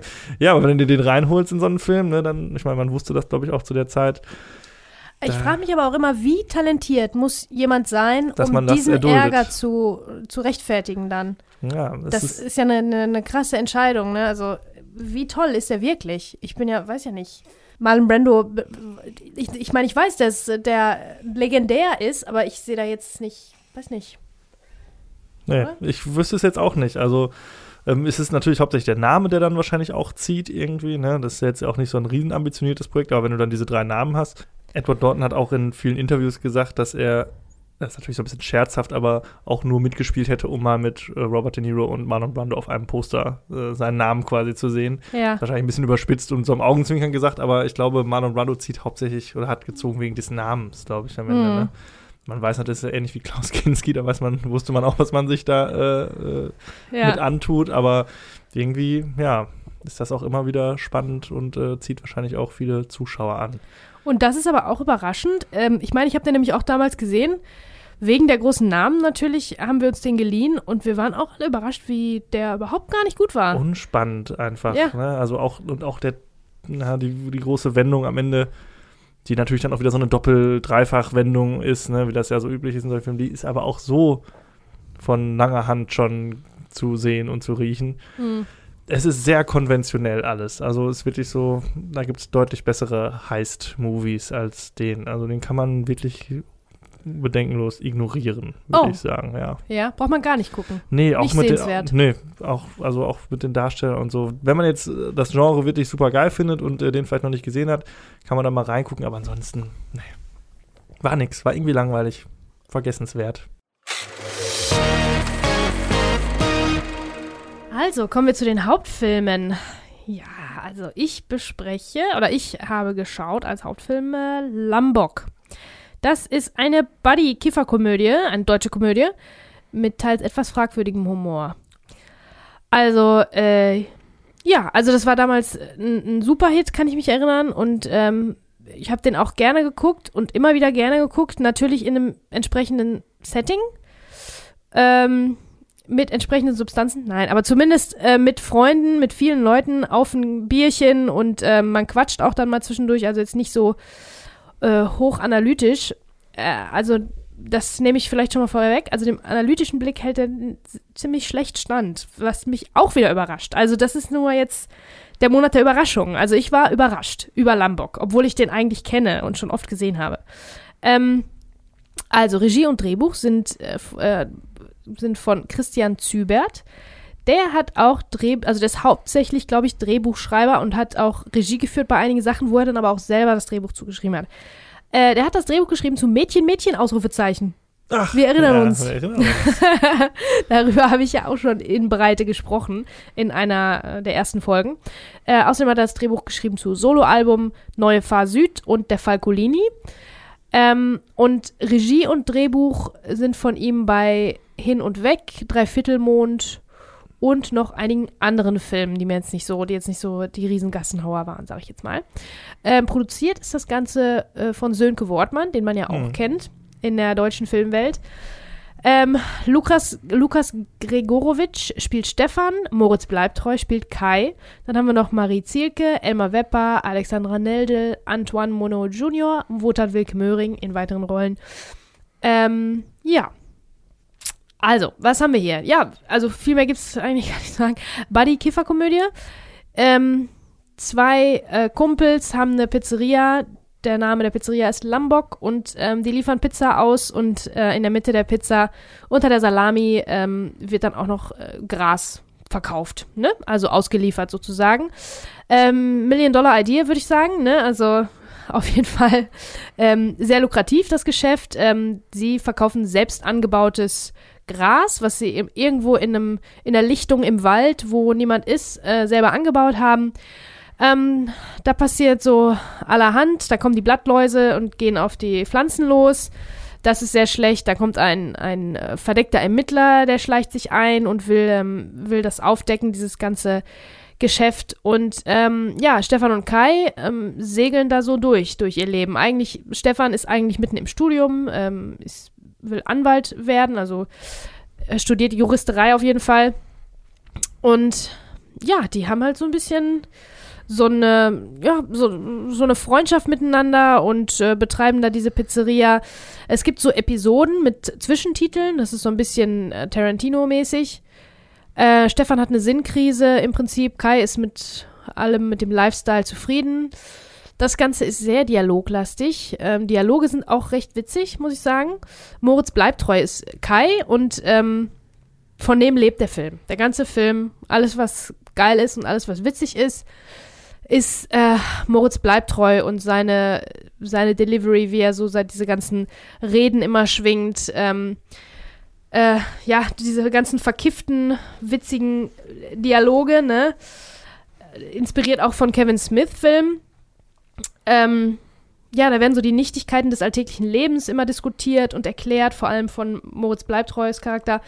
Absurd lakonische Dialoge, da wird das dann alles aufgearbeitet und der sagt uns mal, wie es ist. Der erklärt uns die Welt, wie das bekiffte Leute halt vielleicht dann manchmal machen. Ähm, ja, diese Inspiration, die der Film von Quentin Tarantino und Kevin Smith zieht, ist schön und gut, ist bei ganz vielen Filmemachern, deutschen Filmemachern aus der Zeit auch so. Äh, die Referenzen sind allerdings sehr plakativ. Sehr, sehr plakativ. Im wahrsten und des dadurch, Wortes Plakat. ja, da sind Plakate im Hintergrund und der Name Mr. Pink aus Reservoir Dogs wird verwendet. Da gibt es zwei Charaktere, die sehen einfach genauso aus wie Jay und Silent Bob, immer in den Kevin Smith-Filmen äh, zu finden. Ähm, ja, es ist halt ein bisschen unoriginell, weil zu plakativ und zu offensichtlich, finde ich. Dadurch ist es so ein bisschen, pff, ja, ne, also, naja, das äh, ist ein bisschen schade. Äh, weil die Dialoge sind schon, sind schon in Ordnung, die sind schon gut. Auch die Szenen, die da so, also die, die, die, ja, was da so angefangen wird zu entwerfen, also was da so stattfindet, könnte, hat Potenzial, auch irgendwie lustig zu sein, ne? Also, äh, aber da geht auch einiges ein bisschen schlecht. Aber erstmal dazu. Es ist im Prinzip soll es sowas wie ein Feelgood-Film sein, unter Vorbehalt. Bildlich äh, ist das, wird es auch deutlich gemacht, weil alles ist stets klar und hell und deutlich. Also da ist jetzt nicht irgendwie, wird da nicht irgendwie mit Licht gespielt und noir-mäßig oder sowas, sondern wir kennen die Buddies, unsere Buddies, das sind unsere Freunde sollen das sein. Und die haben quasi keine Geheimnisse vor uns. Wir gucken halt in deren persönliches Leben rein, von Kai und Stefan. Ähm, ja, wie gesagt, immer gerne geschaut. im entsprechenden Setting. Ja, müssen wir schon, müssen, Müssen wir wir theoretisch reden. schon drüber reden. Ne? Also, drüber das waren reden. jetzt die guten Sachen und ich fand den als deutschen Film auch immer so toll, aber ich glaube, ich war wirklich abgelenkt von Moritz Bleibtreu, weil der einfach so gut ist, so toll Er und so authentisch. Ich glaube, diese Rolle könnte auch die sein, die seinem, also die ihm am nächsten, also nahe Ja, ist, ne? Aber da gibt es Ja. so viele problematische Sachen. Soll Ja. ich mal, äh, oder willst du wollen? Oder? Ich kann ja erstmal meine Geschichte erzählen. Ich kannte Mm. den nämlich tatsächlich nicht, den Film. Okay, gar ich nicht. dachte immer, ich kenne den.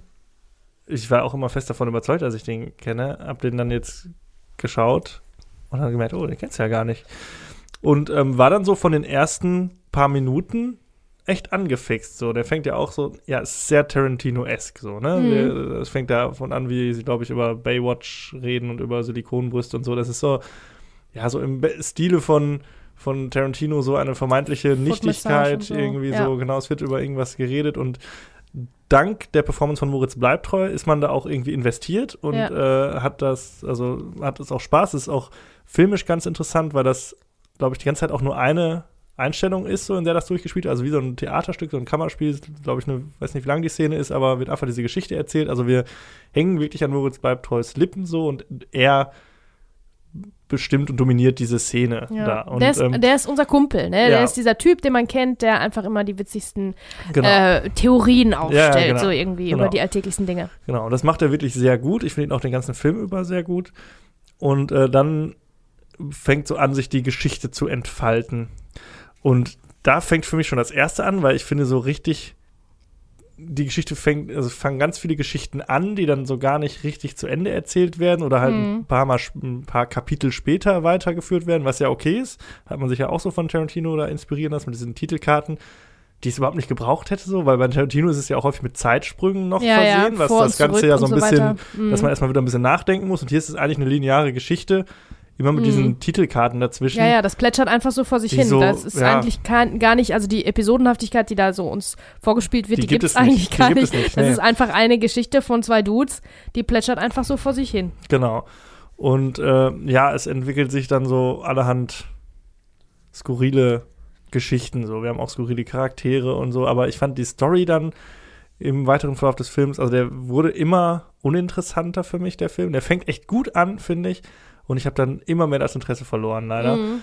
Und das Ja, nächste Mal, wo ich dann richtig gestockt habe, war dann eine Szene, die du, glaube ich, mit fragwürdigem Humor angesprochen hast. Ja. Ähm, also man hätte vielleicht einfach dabei bleiben sollen, dass man mit den beiden Buddies unterwegs ist und sich von Moritz Bleibtreu einfach so eine äh, ne, ne, Doobie bauen lässt und sich dabei die Welt erklären lässt. So ein bisschen wie Clerks, auch von Ja. Kevin Smith. Da wird sich ja nur unterhalten die ganze Zeit. Ist überhaupt kein Problem. Solange sich cool und witzig unterhalten wird, überhaupt Ja. kein Thema. So, dann kommen mal jetzt ein paar Probleme hinzu. Also, Problem Nummer eins, finde ich, äh, ist die Hauptfigur Stefan, Ja. die nicht Moritz Bleibtreu ist, ist super unsympathisch. Das ist ein verwöhnter, privilegierter, egoistischer Fatzke, den willst du überhaupt nicht kennen. Ja. Ne? So. Ohne Und Save das, the Cat-Moment. ohne Save the Cat, das entfaltet sich so ähm, äh, äh, mit der Zeit erst. So, dann kommt das Allerbescheuertste an dem Film. Aus Versehen vollzieht dieser Stefan sexuelle Handlungen an seiner Schwester, die bewusstlos ist. Was? Ja. Das ist ja doppelt furchtbar. ja. Schwester und bewusstlose Frau. Und es ist absolut nicht witzig. Gar nicht, überhaupt überhaupt, nicht- nicht. Das ist, vielleicht finden das Leute witzig, die, äh, äh, die keine Geschwister haben. Aber die ist ja auch noch bewusstlos, ne? Das Ja. kommt auch dazu. Das hab- ist einfach falsch, falsch, noch mehr falsch. Also ich bin So. so. ein bisschen abgedriftet bei dem Film und dann kam diese Szene und Ja. ich habe schon so gesehen, okay, wir sehen jetzt nicht das Gesicht der Frau, die da liegt. Sie liegt so mit dem Ja. Rücken zu ihm. Dann dachte ich, okay, hm, das wird jetzt eh nicht der, diejenige sein, von der er denkt, dass sie es ist. Und dachte ich, welche Frauen gibt es denn noch in dem Film, die uns Mhm. jetzt eben dachte ich, Moment, ist das nicht, das, der, es gibt doch nur noch seine Schwester. So, aber das werden die ja nicht machen, dachte ich irgendwie. Ja, das und dann ist- ist, es am nächsten Kannst Morgen du nicht so. machen. Und ja, pass auf. Also das Ding ist ja, das Schlimme daran, das noch Schlimmere daran ist, das ist so lustig inszeniert, ne? Also es ist inszeniert wie so ein harmloser, besoffener Fehltritt, locker flockig mit schmissiger Musik und Slapstick fällt der Ja. noch irgendwie so da runter und muss sich da rausschleichen und das ist so lustige Musik. Was? Nein, auf gar keinen Fall. Ich habe so auch wie so geschrieben, nein, Ausrufezeichen. Da Niemals. war der Ofen aus. Ja, es ist da war wie der so ein, aus. Ja, wie so, wie so ein, so ein American Pie Gag irgendwie, Genau. aber halt komplett übers Ziel Ja. hinausgeschossen. Also das ist, ob man dann den Apfelkuchen äh, da. Ja, ja, das, sich- ist, das möchte oder- so ein, so, also- so, das ist so Apfelkuchenmäßig inszeniert, ist aber, aber, genau, äh, so ist es inszeniert ist. keine aber, Ahnung, ist aber finster, ist Ja. Monster, ist keine Ahnung, Und wird, schlimm. was noch viel schlimmer ist, ist, dass es auch mit keiner Silbe mehr Erwähnung Nee. findet. Das, genau, und dann wird einfach zur Tagesordnung übergegangen. Kein Schuldbewusstsein, keine Läuterung, irgendwas. Ich war mir auch sicher. Ich habe dann gedacht, als, als ich den wieder geguckt habe, ich gedacht, "Ah, stimmt, das war ja auch noch. Aber das wird ja aufgeklärt, dass das nicht passiert ist. Ich habe mir in meinem Kopf einfach eine Szene dazu gedacht. Also, Die- gibt's dieses ich war mir die Phänomen, ganze Zeit Sachen- sicher, Mandela-Effekt. Ja, ja, Dass man Genau. denkt, man hätte was gesehen, was gar nicht der Realität entspricht. Ich war mir die ganze Zeit sicher, nee, nee, da kommt ja zum Schluss noch diese Szene, wo erklärt wird, äh, da, da, das war sie, das war sie ja nicht oder das ist alles nicht Ja. passiert. Diese Szene gibt's nicht. Es wird gar nicht mehr angesprochen. Es ist einfach Ja. so passiert. Das ist Vielleicht- einfach diesem fürchterlichen äh, Stefan ist das einfach so passiert Ja. und der macht einfach mit seinem Leben weiter.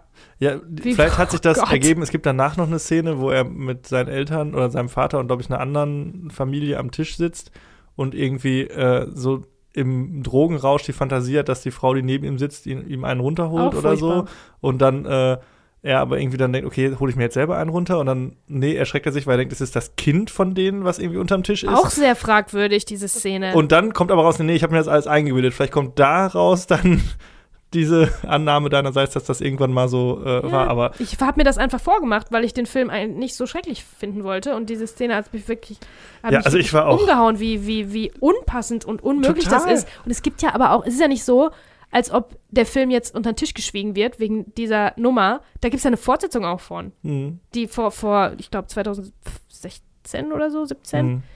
Also da haben ja alle nochmal mitgemacht. Aber das ist doch offensichtlich, oder Franz, bin ich da jetzt irgendwie altmodisch Nee, oder was? das auch ist doch offensichtlich nichts für so eine Komödie. Ich war auch echt überrascht, dass Ja. das irgendwie so als Gag da eingebaut wurde. Also, weil ich für den Moment war der Film für mich aus. Ich dachte, was, also, ist Ja. euer Ernst. Das Gibt's kein Zurück findet, mehr das davon. findet ihr witzig? Ja. So, sorry, also, ja, keine Ahnung. Also, weißt du nicht, es gibt ja häufiger mal, dass das dann irgendwie ein Mann ist oder so, mit dem man dann, der andere Mann dann da irgendwie verkehrt hat oder was weiß ich, oder ein, keine Ahnung, äh, wird wach und es ist der Hund, der ihm durchs Gesicht leckt Ja, so. ja, ja. Diese klassischen Dinger, ne?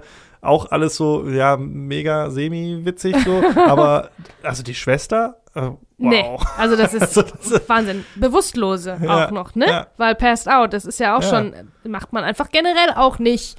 Muss ich jetzt einfach mal den erhobenen Zeigefinger, auch wenn ich ein bisschen äh, altmodisch jetzt dann klinge, aber das macht man nicht. Ja, da musste ich mich doch auch sehr wundern über diese Szene. Ja.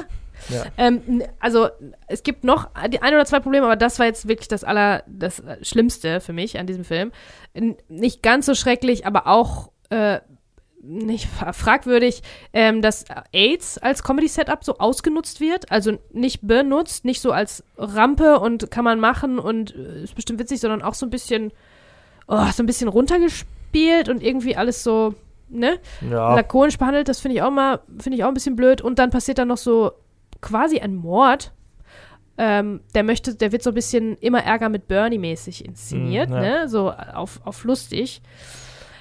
Ähm, das kann man hier aber nicht so richtig witzig finden. Also ich kann das nicht so richtig witzig finden, weil das sind einfach nur zwei Typen, zwei selbst selbstverliebte Typen, die keinen moralischen Kompass haben. Wobei man sagen muss, Stefan ist immer der, also der nicht Moritz Bleibtreu, Lukas Gregorowitsch ist immer der fiesere, der ätzendere. Moritz Bleibtreu hat schon hier und da schon auch mal die richtige Idee gehabt, aber äh, äh, wird nicht, wird nicht erhört. Aber die haben einfach grundsätzlich keinen moralischen Kompass und finden sich selbst äh, als den Mittelpunkt der Welt. Und ähm, ja, ermorden einfach jemanden. Er- Ermorden den und, und, und stopfen den anderen in den Kofferraum und wollen dann wollen die irgendwie die Klippe runterfahren, nur damit die nicht bei irgendwas erwischt werden. Ne? Und das ist natürlich für eine Komödie. Das geht nicht. Du kannst doch nicht deine Hauptfiguren, die Buddies, ernsthaft jemanden ermorden lassen. Also doch gibt es bestimmt ein, zwei Filme, gibt es bestimmt ein paar Filme, wo das so ist, aber hier finde ich es nicht gut gemacht. Da habe ich mich die ganze Zeit gefragt, ah, wie, die soll ich jetzt, aber die, wie, soll, wie soll ich die denn jetzt mögen, die zwei, ne? Aber das war auch nachdem der schon mit seiner Schwester im Bett war. Also von daher kann ich nicht mehr, nee, ja. furchtbar. Ja, komisch. Ne? Also, dass da am Ende auch so eine vermeintliche Katharsis irgendwie stattfindet, dass sie irgendwie geläutert sind und äh, der eine, wie heißt der, Stefan? Keine Ahnung. Stefan ist ja, der, der dann äh, irgendwie in der die Karibik will und sein. Das ist alles so.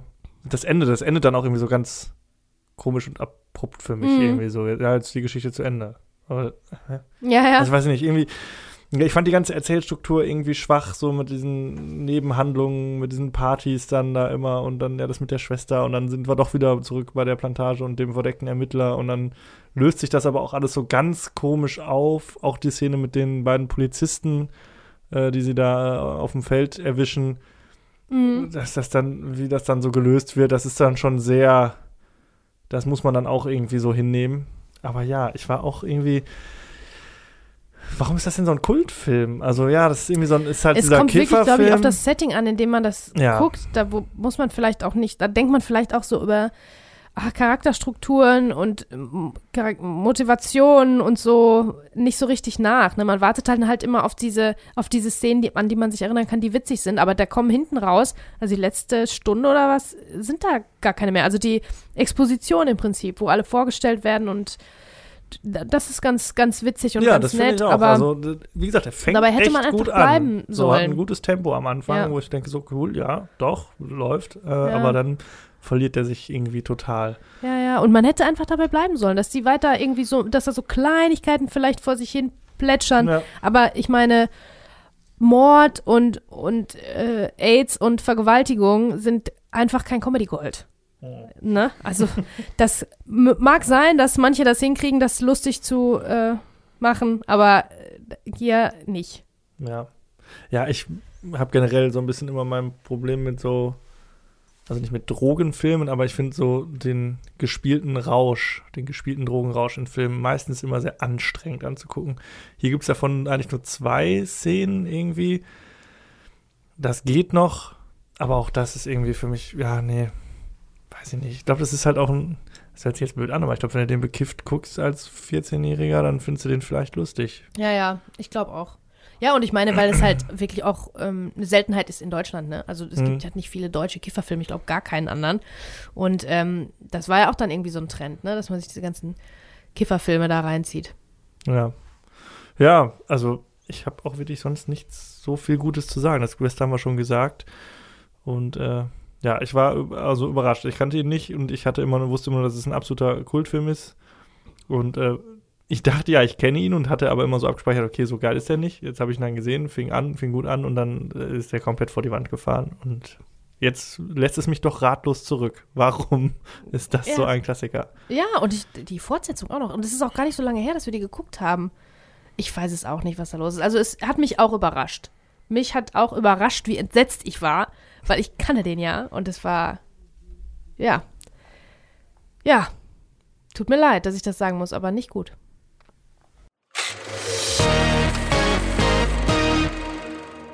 Kommen wir nun zu einem doch etwas positiv besetzteren Film, möchte man meinen. Und zwar die fabelhafte Welt der Amelie. Oh, so Oder im- schön. Oder im Original, und jetzt, ich habe es mir in ganz schlechter Lautschrift aufgeschrieben, Le Fabuleux d'Ame- d'Amélie Poulain. Le fabuleux destin d'Amélie Poulain. Ja, genau. So. äh, ja, ein Film von Jean-Pierre Jeunet, ein französischer Regisseur, der unter anderem auch Alien 4 gemacht hat. Ja, Alien Resurrection, für den ich ja, auch eine kleine Schwäche habe. Ich ja, mag, ich, ja. mag den auch. lieber als Teil 3 tatsächlich. Ähm, ja, aber danach habe ich jetzt nicht mehr so viele Credits von ihm gefunden. Natürlich viele französische Filme, wo ich jetzt sagen muss, ich bin nicht so bewandert im französischen Film, auch wenn man natürlich sehr viel kennt, so gerade von moderneren Filmen, weil der Franzö das französische Kino ja durchaus auch viele gute Filme, auch international erfolgreiche Filme hervorgebracht hat. Mhm. Ähm, Die purpurnen Flüsse zuletzt die dieses Jahr, Purpurnen ne? Flüsse zum Beispiel, aber auch Sachen wie ziemlich beste Freunde, Ja. Willkommen bei den Sti und solche Mhm, Geschichten, die. Asterix-Verfilmungen und sowas. Also ähm, das französische Kino ja eh äh, sehr bedeutsam in der Filmgeschichte. Ich glaube sogar, ähm, die Brüder Lumière haben ja damals die erste Kamera quasi äh, oder den Kinematographen erfunden, äh, Mhm. Ende des äh, 19. Jahrhunderts. Ja. Der erste Spielfilm geht aufs Konto eines Französen, äh, äh, Millier, äh, doch, oder? Georges Méliès. Georges Mhm. Méliès, genau, die Mhm. Reise zum Mond ist auch so ein, so der, wird so als allgemein der erste narrative Spielfilm gesehen. Ähm, ist so ganz ikonisch, jeder kennt vielleicht, oder viele kennen dieses Bild mit dem äh, Mond mit dem Gesicht, in dessen Auge eine Rakete steckt. So, das ist aus diesem, Mhm, aus diesem ja. Film.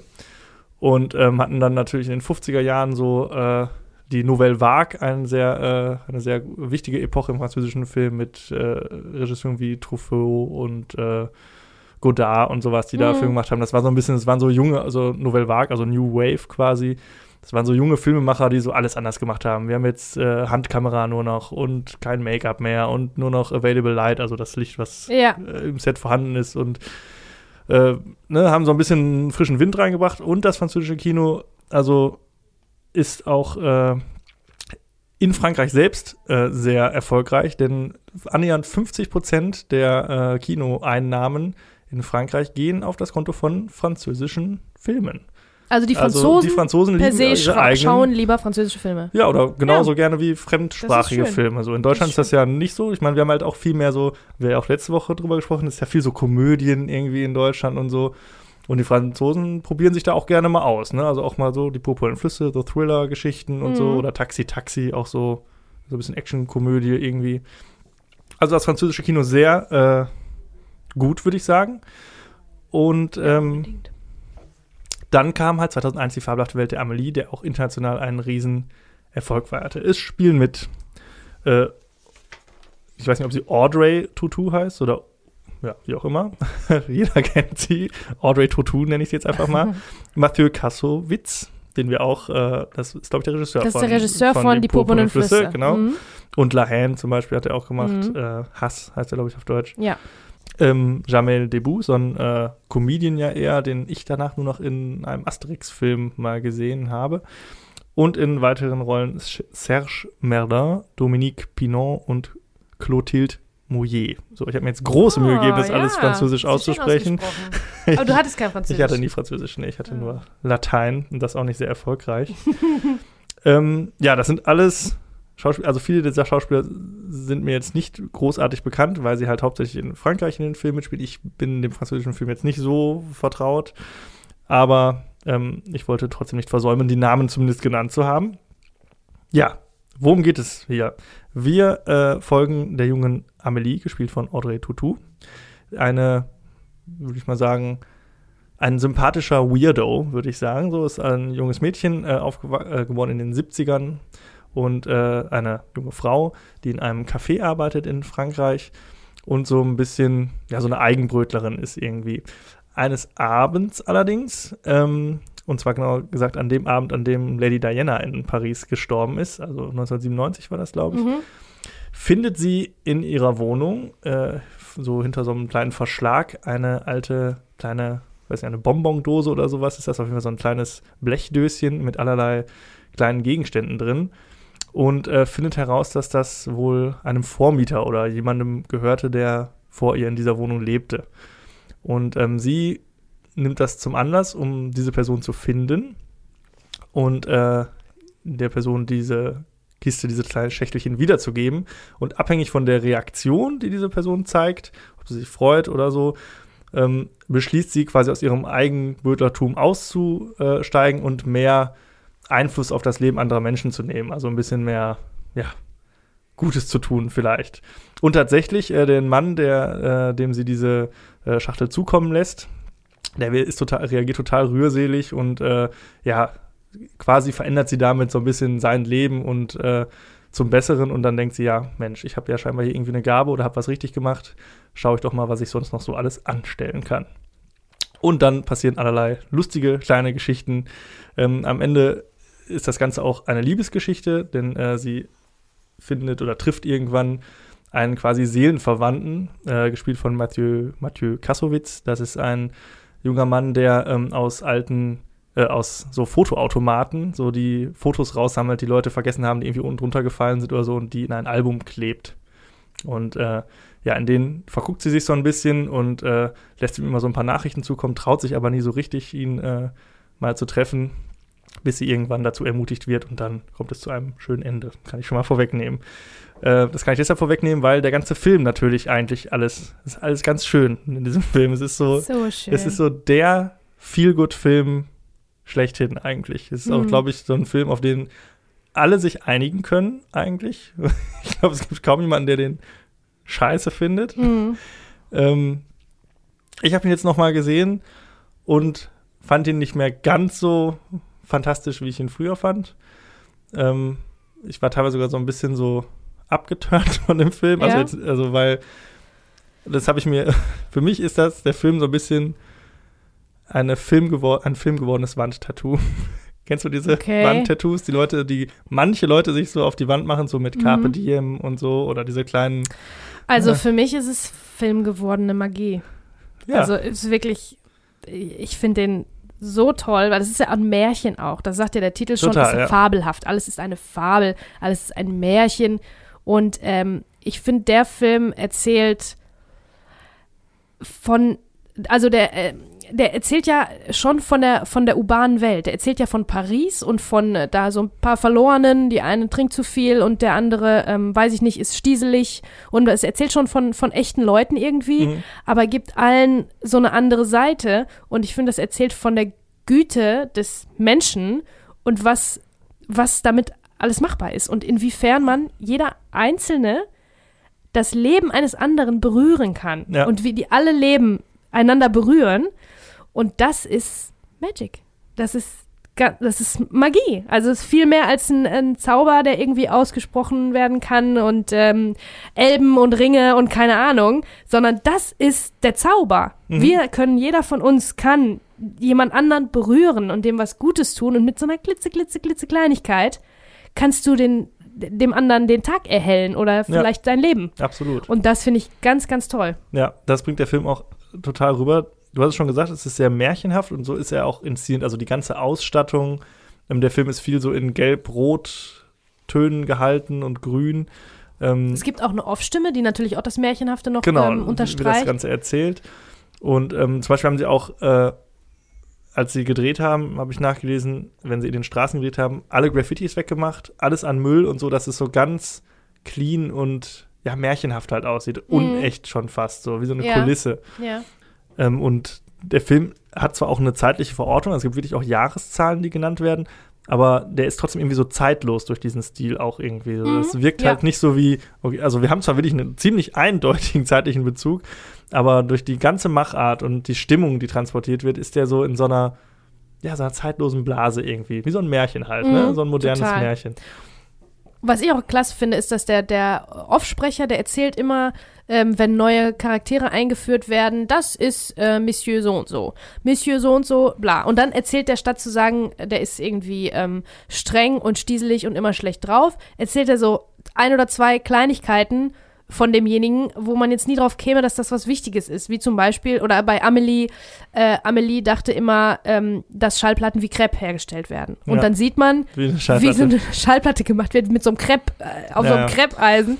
Oder ähm, Amelie, ne, das mit der Schallplatte und sie steckt gern ihre Hände in einen Sack Boden rein. Naja, ne, was genau. man auch kennt, Das Gefühl, ja. dieses Gefühl, wenn man dann so Es in geht so- Linsen oder Boden. Also so Kleinigkeiten, Genau. die, wo, die so ein bisschen relatable sind, die man, die man verstehen kann, so Ja. als jedermann, ne? Es geht so um die kleinen Freuden des Lebens. So. Jetzt Genau. nicht so die großen, große Liebe, was weiß ich, sondern um diese kleinen Freuden des Alltags, die man hat. Und diese, was du angesprochen hast, diese kleinen Charakterisierungen sind ja auch sehr ikonisch für den Film. Das ist gerade am Anfang des Films, ja, da legt auch ein hohes Tempo vor, der Film, so, Mhm. also auch vom Schnitt her und auch mit dieser Off-Stimme und eben diesen kleinen Charakterisierungen ist dann so, sie mag das Geräusch, wenn der Löffel durch Creme Brûlée durchsticht und so. Und Mhm. jede Figur kriegt so eine, zwei Sachen, die sie mag und die sie nicht mag. Mhm. So, so haben wir natürlich direkt irgendwie so einen, einen Bezug oder können das irgendwie verstehen und können uns auch selbst Ja. fragen, mag ich das auch oder mag ich das Ja, nicht und oder das- habe ich das schon mal probiert oder habe ich das noch nicht Und probiert? oft sagen solche Kleinigkeiten einem mehr über einen Menschen, als wie alt der ist, ähm, was der für eine Ausbildung hat, ähm, ne, was der für eine Schulbildung genossen hat, was für einen Beruf und so. Manchmal sind es so Kleinigkeiten und das, das ich finde die Tatsache, dass das hier so beschrieben wird,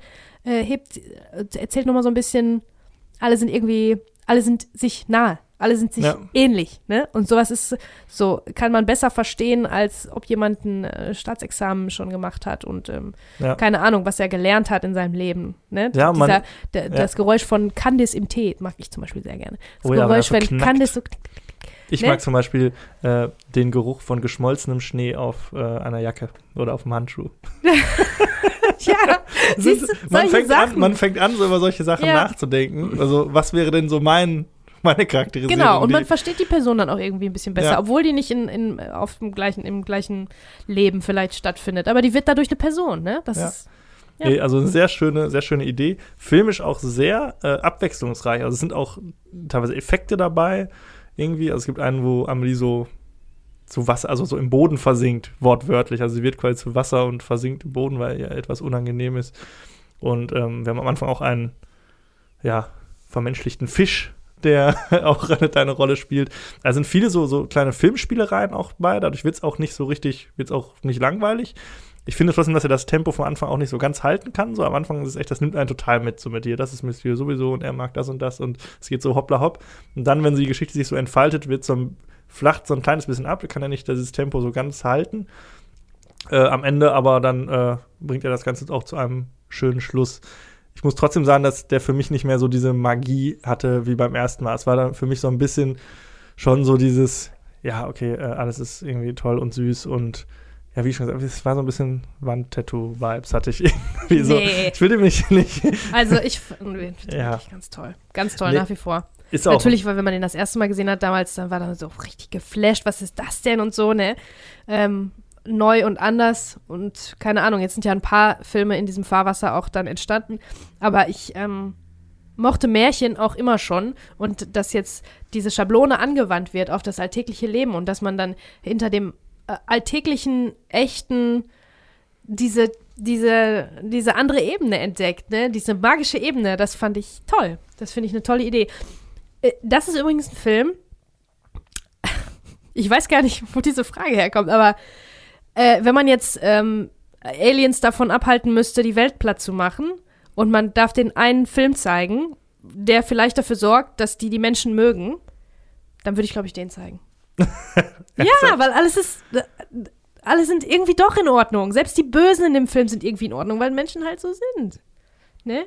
Und es gibt diesen Zauber und alle sind miteinander verbunden und dann gibt es aber auch dieses ein bisschen Traurige, dass die, äh, keine Ahnung, dass Amelie dann doch irgendwie einsam ist, obwohl sie allen helfen will und es endet alles gut und ich finde, das spiegelt schon so ein bisschen das, wonach der Mensch so generell auf der Suche ist und das ist die perfekte Welt, die da irgendwie dargestellt wird. Dass man ja, so sollte dem, es sein. dass man helfen kann und möchte den anderen, manchmal mit ganz, ganz, ganz kleinen Sachen. ja, es ist ja auch Das so ein wäre der bisschen Film. so, ein- so ein dann würden die Aliens vielleicht denken, ach, guck mal, wenn, das, wenn die so magisch sind, Packt wenn das, so ein. nett Ja, sind, ja, dann machen wir die nicht kaputt. Ja. Du kannst aber drüber nachdenken, was, dein, was der Film wäre, mit dem du Aliens davon abhalten würdest, dann. Also der am meisten so über die, das Wesen des Menschen erzählt. Und zwar die guten Sachen natürlich, ne? Ich wollte gerade sagen, ist das, Das- Wesen des Menschen das- denn das- gut? Nein, aber in, bei Amelie Bei schon. Amelie schon, ja, das stimmt. ja, da ist ja auch so ein Appell, so ein bisschen so, Ja. ne, an genießt die kleinen Dinge und schaut, wie ihr anderen auch einen, einen schönen Tag bereiten könnt. Und es reicht ja so wenig manchmal, sei es ein Kompliment, sei es ein Lächeln oder ein Geschenk. Ne? Es sind so Kleinigkeiten, mit denen man, Mhm. wie du schon sagst, einen großen Einfluss haben kann äh, auf andere Menschen. Und das äh, kommt da auf jeden Fall Das, ja. sehr gut rüber. Ich finde, ähm, unsere Hauptdarstellerin, äh, Audrey Tautou, macht es auch natürlich ganz fantastisch. Das war ja auch damals so ihr großer, ihr großer Durchbruch. Sie hat natürlich danach hauptsächlich eigentlich in Frankreich auch weiterhin nur gespielt. Ich glaube, sie hat, hat die überhaupt irgendeinen Film in Amerika gemacht?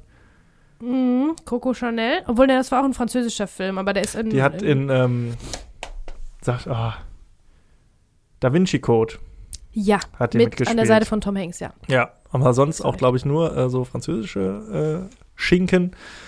Aber sie macht es auch richtig gut. Ich habe mir, man kann das bei YouTube sehen, ähm, ihr Demo-Reel, also ihr, äh, wie sagt man, ihr Casting-Video kann man ja. sich angucken bei YouTube. Und sie ist ja irgendwie schon so, sie hat auch so diese, mit diesen großen Augen und so und sie, so dieses Ja. Verspielte irgendwie, sie, es passiert ja auch häufiger im Ein Film, Puppen, Puppenartig, Ja, genau. ne? so ein bisschen wie ein Reh. es passiert auch häufiger im Film, dass sie die, die vierte Wand durchbrochen wird, sagt man, Mhm. also dass sie sich quasi an den Zuschauer wendet, zum Zuschauer dreht und zum Zuschauer spricht. Und äh, ja, das wird auch total durch, durch sie getragen, so durch diese Figur. Und sie ist halt auch so grundsympathisch, wenn man sie sieht, auch so, sie Mhm. verkörpert auch diese ganze Unschuld irgendwie, diese Naivität aber auch und Mhm. halt auch dieses, ja, dieses Gutherzige. Also das macht sie schon sehr gut, muss man sagen. Mhm. Ich glaube, sie ist ja mittlerweile auch wirklich eine sehr hoch angesehene Schauspielerin in Frankreich. Also, Mhm. also Ja, ja. Superstar. ja, und alle weiteren natürlich machen da auch irgendwie einen guten Job. So ein bisschen die kleinste Nebenfigur. Eine äh, Nebenfigur, wen hatte ich mir äh, rausgeschrieben, Dominique Pinon, das ist der Mhm. ähm, eifersüchtige äh, Café-Gast quasi, der dann auch noch verkuppelt wird. Spielt übrigens auch in Alien, Bei Alien 4 Resurrection mit. mit, Genau, ja. da spielt er den im Rollstuhl, glaube Ja, ich. ja. Ne? Ähm, also auch so ein Gesicht, was man noch kennt. Sonst waren da Mhm. jetzt viele Das so. mag ich überhaupt auch an französischen Filmen. Also ich meine, ähm, Amélie sieht, ist, ist eine ganz hübsche, natürlich ihr, ihr Love Interest, Mathieu Kassovitz ist auch ein gut aussehender Typ, aber die sehen einfach ein bisschen mehr aus wie normale Menschen. Leute. ja. Ne? Die sind nicht alle wunderschön und so, sondern die haben auch mal ein bisschen äh, Übergewicht, die eine Dame und der andere Herr. Und ähm, der Dominique Pinot, von dem du gerade redest, der eifersüchtige Liebhaber im Café, der hat einfach ein richtiges, also der hat jetzt kein Der- schönes Gesicht, ein Ja. richtiger Charakter. markant, aber Gesicht, markant.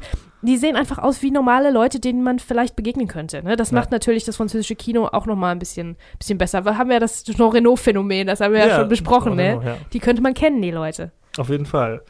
Ähm, was hatte ich mir noch aufgeschrieben? Ja, genau. Über den Soundtrack müssen wir noch Die sprechen. Musik ist großartig. Genau. Äh, komponiert von, und jetzt, ich weiß nicht, wie man den Kerl französisch aussprechen soll. Ich sage jetzt einfach Jan Tiersen. Ja, so hätte ich es auch gesagt. Keine Ahnung, ob das irgendwie anders ausgesprochen wurde. Ähm, hat das komponiert. Unter anderem hat er auch für Gut bei Lenin die Musik gemacht. Und es gibt da diesen einen, äh, diesen einen Track, den er, diesen ganz bekannten, kannst du den Titel aussprechen? Steht ganz unten. Warte. Ich kann es nämlich nicht. Comtine de notre et l'après. Ja, so heißt, glaube De ich. notre et l'après. Ich glaube, das ist der Titel dieses Ich, würde, bekannten ich versuche das Themas. zu übersetzen in meinem Kopf, aber das ähm, Été ist Sommer, Après ist danach. Aber ich, naja, lassen wir das. Das, Keine Ahnung, das dauert sonst zu lange. Das stand unter dem YouTube-Video, vielleicht heißt es auch äh, irgendwas anderes. Ente süß-sauer, keine Ahnung.